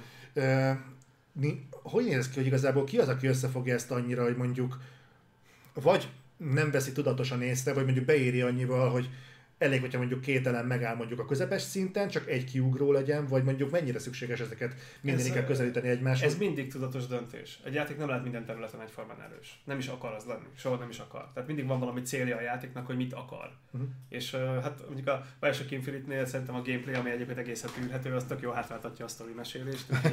állandóan kirúgja a bokáját, és már kurva a hátat közepére kíván a pupnak az összes. FPS hülyeséget, ami abban a játékban van, miközben végig a sztorira vagy kíváncsi. Tehát ott mondjuk ott, ott, az hátráltatjuk egymást, hogy túl erős a narratíva ahhoz, hogy, hogy foglalkozz a játékkal. Tehát ö, sok esetben azért nyomják el az egyik oldalt, mert hát vagy nincs rá pénz, vagy azért, mert az a, egyszerűen az a döntés, hogy az a, az a dolog, amit te súlykolni akarsz. A Bioshock egyébként az első rész, az egy Unreal FPS template copy-paste, és igazából fel van skinelve, meg fel van öltöztetve sztorival, meg hangokkal. Tehát az egy egyben még a Weapons V is ugyanaz, mint az eredeti akkori template-ben. Igen. Persze, az alapmesterséges intelligenciát használja az összes slicerre, tehát igazából a főellenség kivételével nem sok kivétel van a játékban, és ö, alapvetően ott nagyon látszik az, hogy a narratívában borzasztóan erősek voltak, nagyon jó történetet tudtak írni, nagyon jó hangulatot tudtak teremteni, a grafikusok jók voltak, de a gameplayben nem nagyon foglalkoztak, mert az egy egyben ugyanaz, mint a template. Azt a kurva. Ezzel alatt a két óra alatt sok mindent tanulok. Na, ö, itt az már, hogy is Peti, hogy aki game designer akar lenni, lesse meg a Game Makers Toolkit csatornát Youtube-on, tök érdekes lehet számára. Te ezt vágod? Mm, nem, de hogyha az a Game Makers a Game Maker nevezeti szoftverrel foglalkoznak, akkor inkább szívesebben javasolnám, a, mert van egy Game Maker nevezetű ilyen programkészítő dolog, ha nem ezt, akkor mellé megy a kommentem, elnézést, de a Game Maker az nagyon leegyszerűsít a játékkészítést. Akkor, ha azzal akarsz játékot csinálni, akkor inkább a, akkor, akkor a Dreams-el is csinálhatnám, mert körülbelül annyi köze van a játékfejlesztés, hogyha egyszerűen akar valaki játékot csinálni, az inkább mondjuk a nagyon hasonló nevű Playmaker Visual Scripting programozási nyelvet javaslom, amivel 9,5 millió indi dolgozik ebben a pillanatban is, és azzal készült az Orient the Will of the Wisp. Az az első belépési pont, amikor tényleg játékot fejlesztesz. Itt uh, volt egy ilyen, ha most kéne beszállnod egy most készülő játékba, melyik lenne az és miért? Egyik se. Szó szerint. Hogy, hogy? Ö, nagyon szeretek játékot fejleszteni, de ma már én csak azokkal a játékokkal foglalkozom, amit az én fejemből pattan ki elég sok területen tudok belépni egy játék készítésbe, akár programozóként, akár designerként, akár grafikusként, akár íróként, elég sok területen dolgoztam, akár architektként, de igazából nem, nem szeretnék egy másik ember által felszett játékba se belépni. Legyen az akár egy, egy vállóház Star Wars játék. Ha benne vagy egy játékba, akkor nem fogod élvezni a végére. Tehát igazából egy csomó mindent elszpoilereznek a kollégák, meg az, az anyagok, aminek alapján dolgozol. Tehát, hogyha egy játék igazán jó, akkor abban nem akarok részt venni. Ma meg már az van, hogy az időm nagyon drága, és arra szeretném fordítani, hogy a saját hülyeségeimet készítsem el, programozzam le, csináljam grafikát, mint sem, hogy elszegődjek valahová, és egy, egy, egy taskon dolgozzak. Meg a másik gond, hogy nem tudom befolyásolni a teljes játék egészét. A kategóriában én már ezért nem akarok dolgozni, mert túl kevés a, az impaktja a munkámnak. Tehát csinálok valamit, mint csinálok 10 szörnyet egy olyan játékban, ahol van mondjuk 150 féle. Tehát az mikor találkozol vele? Lehet, hogy a, ameddig eljátszol, addig nem találkozol vele egyáltalán. Tehát egy kicsit kicsi a, a lehetőség, ezért, ezért indizik nagyon sok alkategóriából visszavonult ember, így én is, és ez, ennek az első fecskéje lesz a nagyon egyszerű vírusdiktor, ami szerintem nekem az anyukámnak már nem, mert nem él, de remélem a kisfiamnak még tetszeni fog. Uh, nem, egyébként egész jól lett, mondták a srácok, hogy elég addatív, majd látni fogjátok, hogy ez milyen. Egyébként ez, ez a fajta nevezzük fásultságnak, tudom, hogy nem egy jó leírás, tudom, nem, tudom, nem, jó, nem talán most Ez egy nagyon-nagyon tudatos döntés arra, hogy, hogy a saját utamat szeretném járni. Tehát még fiatal vagyok, okay. és most még, most még van legalább 20 év, amíg ezzel tudok foglalkozni. Már foglalkoztam mindenkinek a videójátékával, végigmentem az egész alkategóriás pipeline-on. Oké, okay, akkor ne nevezzük fásultságnak, nevezzük mondjuk fáradtságnak. A, ez, a, ez a fajta, ebben, a, ebben való fel, ez, indoka, ez lehet például az, hogy ez az, ami tömegesen végigmegy a AAA vonalon is, és ennyi, ezért hagyják ott nagyon sokan az indiszférát, és mennek át gyakorlatilag saját cégekbe. Hát mind a két irányú áramlás létezik, az indik is szeretnének AAA-ba föllépni, mert ugye abban látják a több pénzt, meg a hmm. nagyobb hírnevet, és a, a AAA-ben is mennek lefelé indibe, mert abban látják a nagyobb szabadságot. Tehát indizni nem csak azok indiznek, akik most kezdik a szakmát, hanem nagyon gyakran olyanok is, mint én ugyanabban a felütésből, hogy végigcsináltam mindent a AAA-be, láttam, hogy mennyit tudok ebbe a dologba befolyásolni, láttam, mit lehet elérni, és valóban nagy pénzeket lehet vele termelni, de egy idő után már valószínűleg nem akarod mondjuk karaktermodellezőként a 416. Elfi Jásznyuszit megmodellezni, mert ebben az első úgy nézett ki, mint egy három szekrény, az új meg pedig úgy, hogy megszólal, és hát arra a kérdésre, amit dével kezdődik a noná a válasz, de igazából ettől függetlenül már nem akarok még egy ilyet. Akkor akarok legközelebb ilyet modellezni, amikor éppen nekem egy olyan kell. És mivel most én már meg, nem, nem fásultság, tehát megtanultam minden egyes területen azt, amit meg akartam tanulni, valamikor 20 éves koromban, elképzeltem, hogy ez hogyan megy. Amikor elértem addig a szintig, hogy már mindent tudtam, amit kellett, akkor fogtam és azt mondtam, hogy... Nem a, szak, nem a szakmában való fásultságra gondoltam, hanem a rendszerben való fásultságra. Ez nem fásultság, hanem igazából érted, hogyha te nagyon sokáig csinálsz valamit, akkor egy idő után mást akarsz csinálni. Tehát, hogyha nekem eleve ez volt a célom, tehát nekem ez volt a tervem, amikor beléptem a játékiparba, hogy ott megtanulok mindent más projekteken, aztán csinálom a sajátjaimat. És ezt 40 valány éves korom óta ezt azért csinálom is. Néha még vissza-vissza ugrok, amikor így nagyon visszarángatnak, hogy valamit meg kéne oldani, vagy ilyesmi, vagy tetszik a feladat, vagy mondjuk pofátlanul sokat fizetnek, bár most ebben más érdekel, akkor néha még külsőzök különböző cégeknek, de nem, bár beülni biztos nem fog sehova. Mi volt az, amit mondjuk maradjunk a tripla vonalnál, mert szerintem ez a legtöbbünk uh-huh. számára, ami egy ilyen um, könnyű kapcsolódási pont. Mi az, amit mondjuk a legjobban szerettél ebben? Mondjuk a triplá címen dolgozni. Ó, nehéz ilyet mondani, mert csomó, és, csomó fejlesztőt fog megsérteni. És, és, és, mi az, amit a legjobban utáltál a triplában? Hát a triplában ezt utáltam a legjobban, hogy hogy nem tudok eleget befolyásolni a játékon, és amikor mondjuk egy másik területre szeretnék beleszólni, akkor nem hallgatnak meg mert igazából, ha grafikusként dolgozol, akkor be vagy húzva grafikusnak, programozóként dolgozol, akkor be vagy húzva programozónak, és hiába vagy multitalentum, nem tudsz átnyúlni egyik erről a másikra. AAA-ben fakok vannak, és a fakban maradsz egész életed végéig. Mai napig a szakmában, az alkategóriás szakmában a legtöbben úgy ismernek, hogy én, én grafikus vagyok. De csomóan nem is tudják, akiket tíz évig dolgoztam egyik grafikusként, hogy én programozóként kezdtem a szakmát, és majdnem vagyok olyan jó programozó, mint grafikus. És uh, ugye mind a két uh, területen vannak referenciáim. Csak más kérdés, hogy a, a grafikát hosszabb ideig tanultam, mert ezt őszintén szóval most minden programozat meg fog bántani, de azt, azt sokkal uh, időigényesebbnek gondoltam annak a megtanulását, mint egy programozói logikát, aztán ahhoz egy szintaxist. És uh, bár programozást mindig ilyen szükséges dolognak tekintettem, hogy a mérnöki oldala tetszik, de a lejsztolási részét nagyon nem szerettem. De most már nem kell lejsztolni, mert olyan rendszerek vannak, amiben ezt viszonylag egyszerűen meg lehet úszni. De a lényeg az, hogy, hogy minden egyes területet szerettem valamennyire. Vizuálisan talán az egyik legizgalmasabb az egy kis játéknak a fejlesztése volt, amikor japánokkal tudtam együtt dolgozni a Cinemorán, a japán konceptekből. Az nagyon izgi volt. Az, annak, a, a, annak a megvalósítása vizuálisan az ilyen videografikus álma kategória. És hát nagyon klassz dolgokat tudtam benne csinálni, hála a csapatnak. Igazából a fő ellenfelek jelentős részét azt én csináltam, a játékos repülőkből mindegyiket, egy-két ellenfelet is tehát uh, elég sok lényeges momentum. Ez egy kicsi projekt volt. Tehát jellemzően mindig a kicsi projekteket szeretjük jobban. Mert... De az képest hatalmas hype volt itthon. Hát és aztán a THQ generált vele csak hasznot, a Digital Reality nem, amikor megcsinálta vele az EX verziót. Komolyan? Aha. Ennek lehet tudni egyébként, hogy nagyjából mi történt, vagy inkább ez, ez inkább ilyen Hát ö, szerintem ez az NDS. a történet, tudod, amit minden más, minden magasságból nézve másképp mesélni, nagyon ö, kedvelem azt a csapatot, és nagyon hálás vagyok, hogy dolgozhattam ezen a dolgon, de ott azért voltak olyanok, hogy hogy nem ártott volna bele egy easy szint, nem ártott volna, amit később belekerült ugye a THQ-s verzióba, nem ártott volna bele egy, egy, legalább egy coach multiplayer, amit szintén javasoltunk, és szintén belekerült a THQ-s verzióba, nem ártott volna bele mondjuk uh, angol szinkron, ami ugye tök jó poén volt, hogy, hogy az volt a döntés, hogy az eredeti shooterek azok japán nyelven szólnak és angolul vannak feliratozva, milyen tök faszal, csak ezt ugye kitalálni úgy, hogy magyar nyelven szólnak és angolul vannak feliratozva, ezt, hogy, ezt hogy se Japánban, sehol máshol nem nagyon lette meg a piac, és hogy legfőképpen a japánoknak kellett volna megenni. De a lényeg, hogy ilyen volt egy-két olyan nagyon, egy egyébként jó játékban egy csomó olyan szögletes gondolat, amit mondjuk meg lehetett volna menet közben változtatni. Meg hát a játék tényleg piszkosó nehéz volt az első verzióban.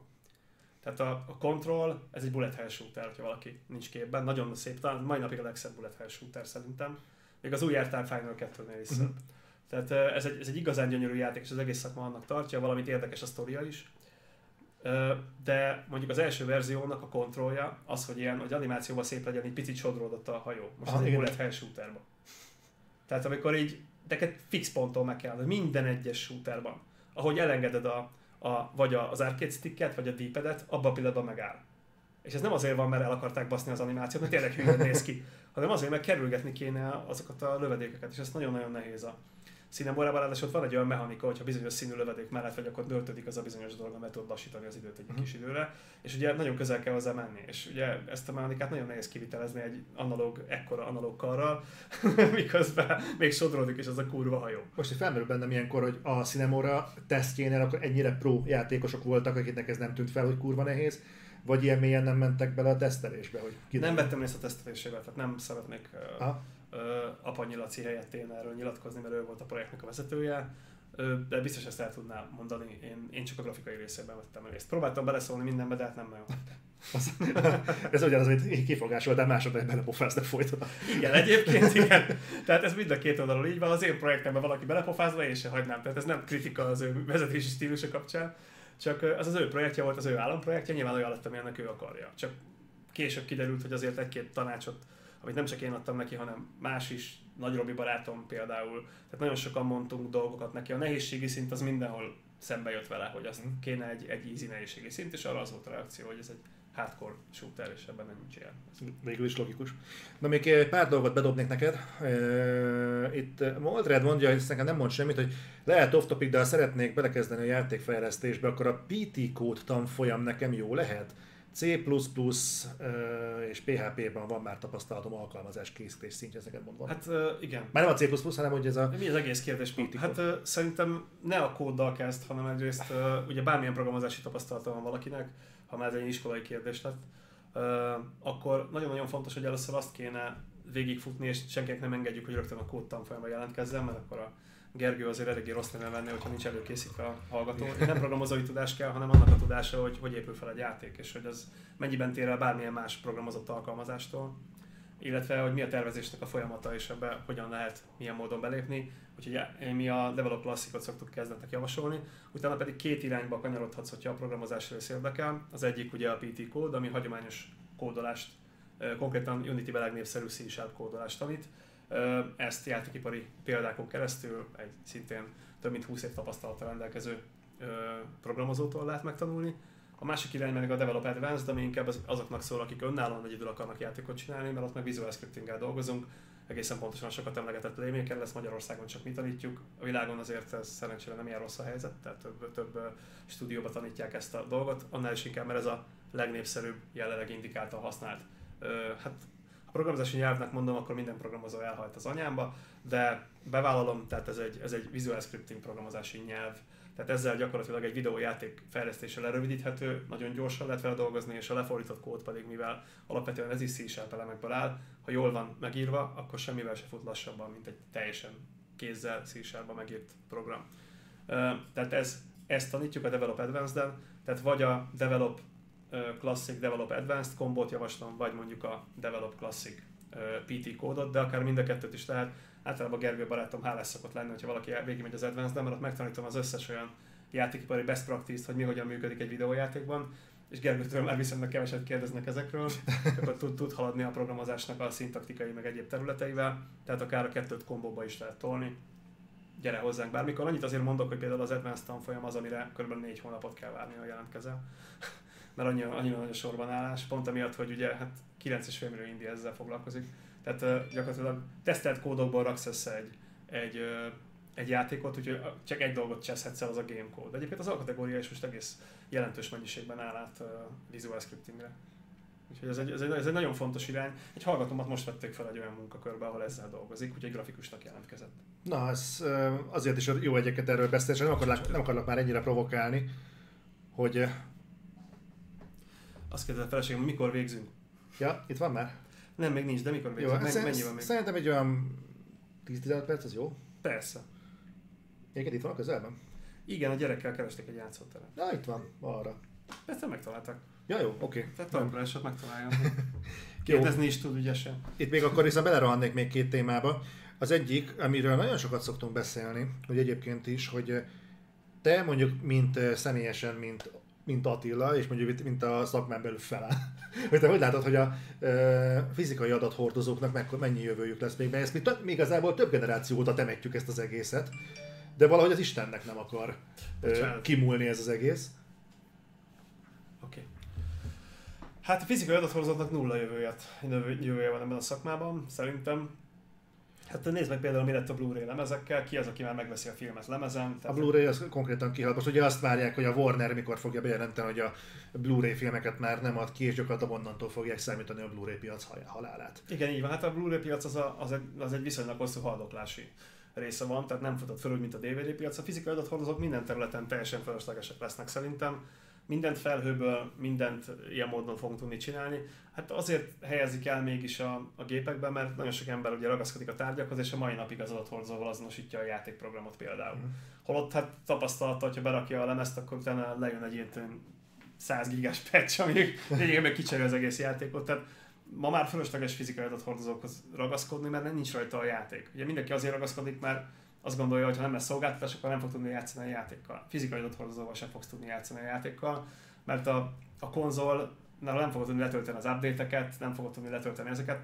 Még ehhez az a megoldás állna a legközelebb, hogyha mondjuk valaki ezeket a Game of the Year edition venné meg, ami már ugye a felupdatelt utolsó verzió, de a gyűjtők általában az első verziót meg szokták venni, vagy mindegyik verziót meg szokták venni. Tehát ez egy, szerintem ez, hát hogy hány éven belül döglene meg, hát ez egy nagyon jó kérdés. Hát pár évig még biztos fog haldoklani, hogy az, a mostani generációs konzolokon még van adathordozó, tehát van, van hát az egyiken mindegyiken van, a kettőből van optikai olvasó, addig meg biztos, hogy nem hal ki, csak az a kérdés, hogy akar-e bárki is lemezen venni bármit. Annyit még hozzátennék ez a képlethez, hogy tavaly kijött egy, tavalyra kijött már egy statisztika a 2020-as játékeladásokról, és gyakorlatilag nincs olyan kiadó, akinek minimum 60% alatt lenne. Tehát és minimumról beszélek, Uh-huh. hogy 60% alatt lenne a digitális értékesítése. És ugye, mint már beszéltünk itt hivatkozás formájában arról, hogy ez a 60% ez már a Nintendo-nál elérhető, uh-huh. tetten érhető, és ugye arról a Nintendo Switchről beszélünk, aminek nincs háttértára gyakorlatilag. Olyan minimális, hogy gyakorlatilag nincs. És még ott is a digitális forgalmazás működik, és, ez, és ezen rögtünk, hogy nem a Nintendo... hozzá nagyobb kártyát, csak többe kerül, mint a Switch. Hát, igen. És ugye pont ezen rögtünk, hogy, hogy nem a Nintendo-sok szoktak prüszkölni jellemzően, hogy szűk a háttértár, hanem általában az Xbox meg a Playstation közösség. Nyilván megint gonosz vagyok, De... Ha a régi Mariókat játszák rajta, azok meg tudod, ilyen kis tehertérfoglalások. Tényleg. Azokból elfér az összes. Jogos, mondjuk ebben nem gondoltam bele. Az elsőt, ami 14 kilobájt. Nem, hát feladételve az is hosszabb.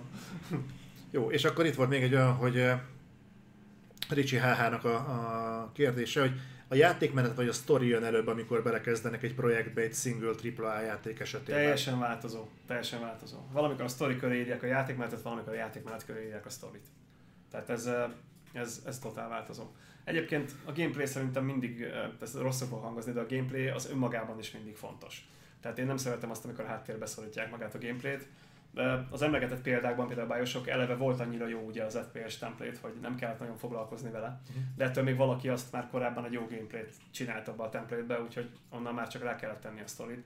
Tehát ilyet lehet csinálni, de nem árt, mind a két láb elég erős. A fejlesztési sorrendben még az is előfordul, sőt mindig így van, hogy, hogy két teljesen külön csapat dolgozik az egyiken és a másikon. Tehát most a, a történet mindig különböző csapatok dolgoznak de a történet az, az gyakran kiszolgálja a gameplayt, és a gameplay gyakran kiszolgálja a sztorit. erről valamikor beszéltünk, nem hiszem, hogy veled, hanem szerintem akkor valaki mással nyilván, de hogy... Ez, ez elég igen, hogy a, olyan, olyan játékkal szívesen játszom például, aminek mondjuk gyenge a története, de jó a gameplayje, uh-huh. de fordítva, aminek jó a története, de atom gyenge a gameplayje, azzal Olyan viszont nem. nem. Igen. Igen. Tehát ilyen szempontból lehet, hogy ö, vegyes, hogy milyen megszületése vannak, de mondjuk ez a hierarchia. A játék az Szerintem- elsősorban játék. Igen. Csak ugye azt érdemes tudni erről, hogy ugye egy játékban létezik kétfajta drive, ami miatt játszol vele, az egyik az elsődleges, a másik a másodlagos drive. Design szempontból az elsődleges drive az mindig a pure gameplay, tehát ami story meg grafika nélkül is valamiért élvezetet jelent, hogy játszol vele. De egy ilyen pure gameplayre nagyon jó példák a 80-as évek arcade játékai, ahol a teljes játék hossza durván 35-40 perc, tehát ennyit bír ki mondjuk egy pure gameplay, amiben nincsen igazán felöltöztetve a dolog, csak van egy kis grafika, és nem magyaráznak túl sok mindent. Ugye a másodlagos drive pedig már két dolog szokott tartozni, az egyik az a sztori vezetés, hogy hogyan alakul a sztori, mert kíváncsi vagy a történetre. Ez ugye hosszabbítani tudja azt, hogy mennyi időt akarsz vele eltölteni. Illetve még egy érdekes dolog, ami ugye egy viszonylag új, hát új, hát azért elég régi, de mondjuk azt, hogy a videójátékos ipar méretéhez képest viszonylag új dolog, az pedig a fejlődési rendszer. Tehát, hogyha a teljes élettartalmat nézik a videójátékos iparnak, a fejlődési rendszer, ugye a fejlődési rendszer megint egy másik olyan drive lehet, hogy új képességeket kap, stb. Hát a szerepjáték motivum. Igen, igen, igen, ez hát ma már mindenben van fejlődési rendszer. A lényeg az, hogy ez megint egy olyan drive, ami, ami a, má, a másodlagos drive-ot segíti. Az elsődleges drive az mindig az alap gameplay, aminek önmagában is jónak kell lenni, de azzal nem fogsz tudni játszani csak 35-40 percet, mert különben monotonná válik, és ugye ezt tudjuk oldani az újabb lehetőségekkel, azaz a sztorival, illetve a, a játékos számára adott újabb eszközökkel mondjuk egy, egy fejlődési rendszerben. Tehát ez, ez a kettő lába van egy ilyen dolognak. Hát szerintem bármelyik sérült, akkor azzal mindig gond van.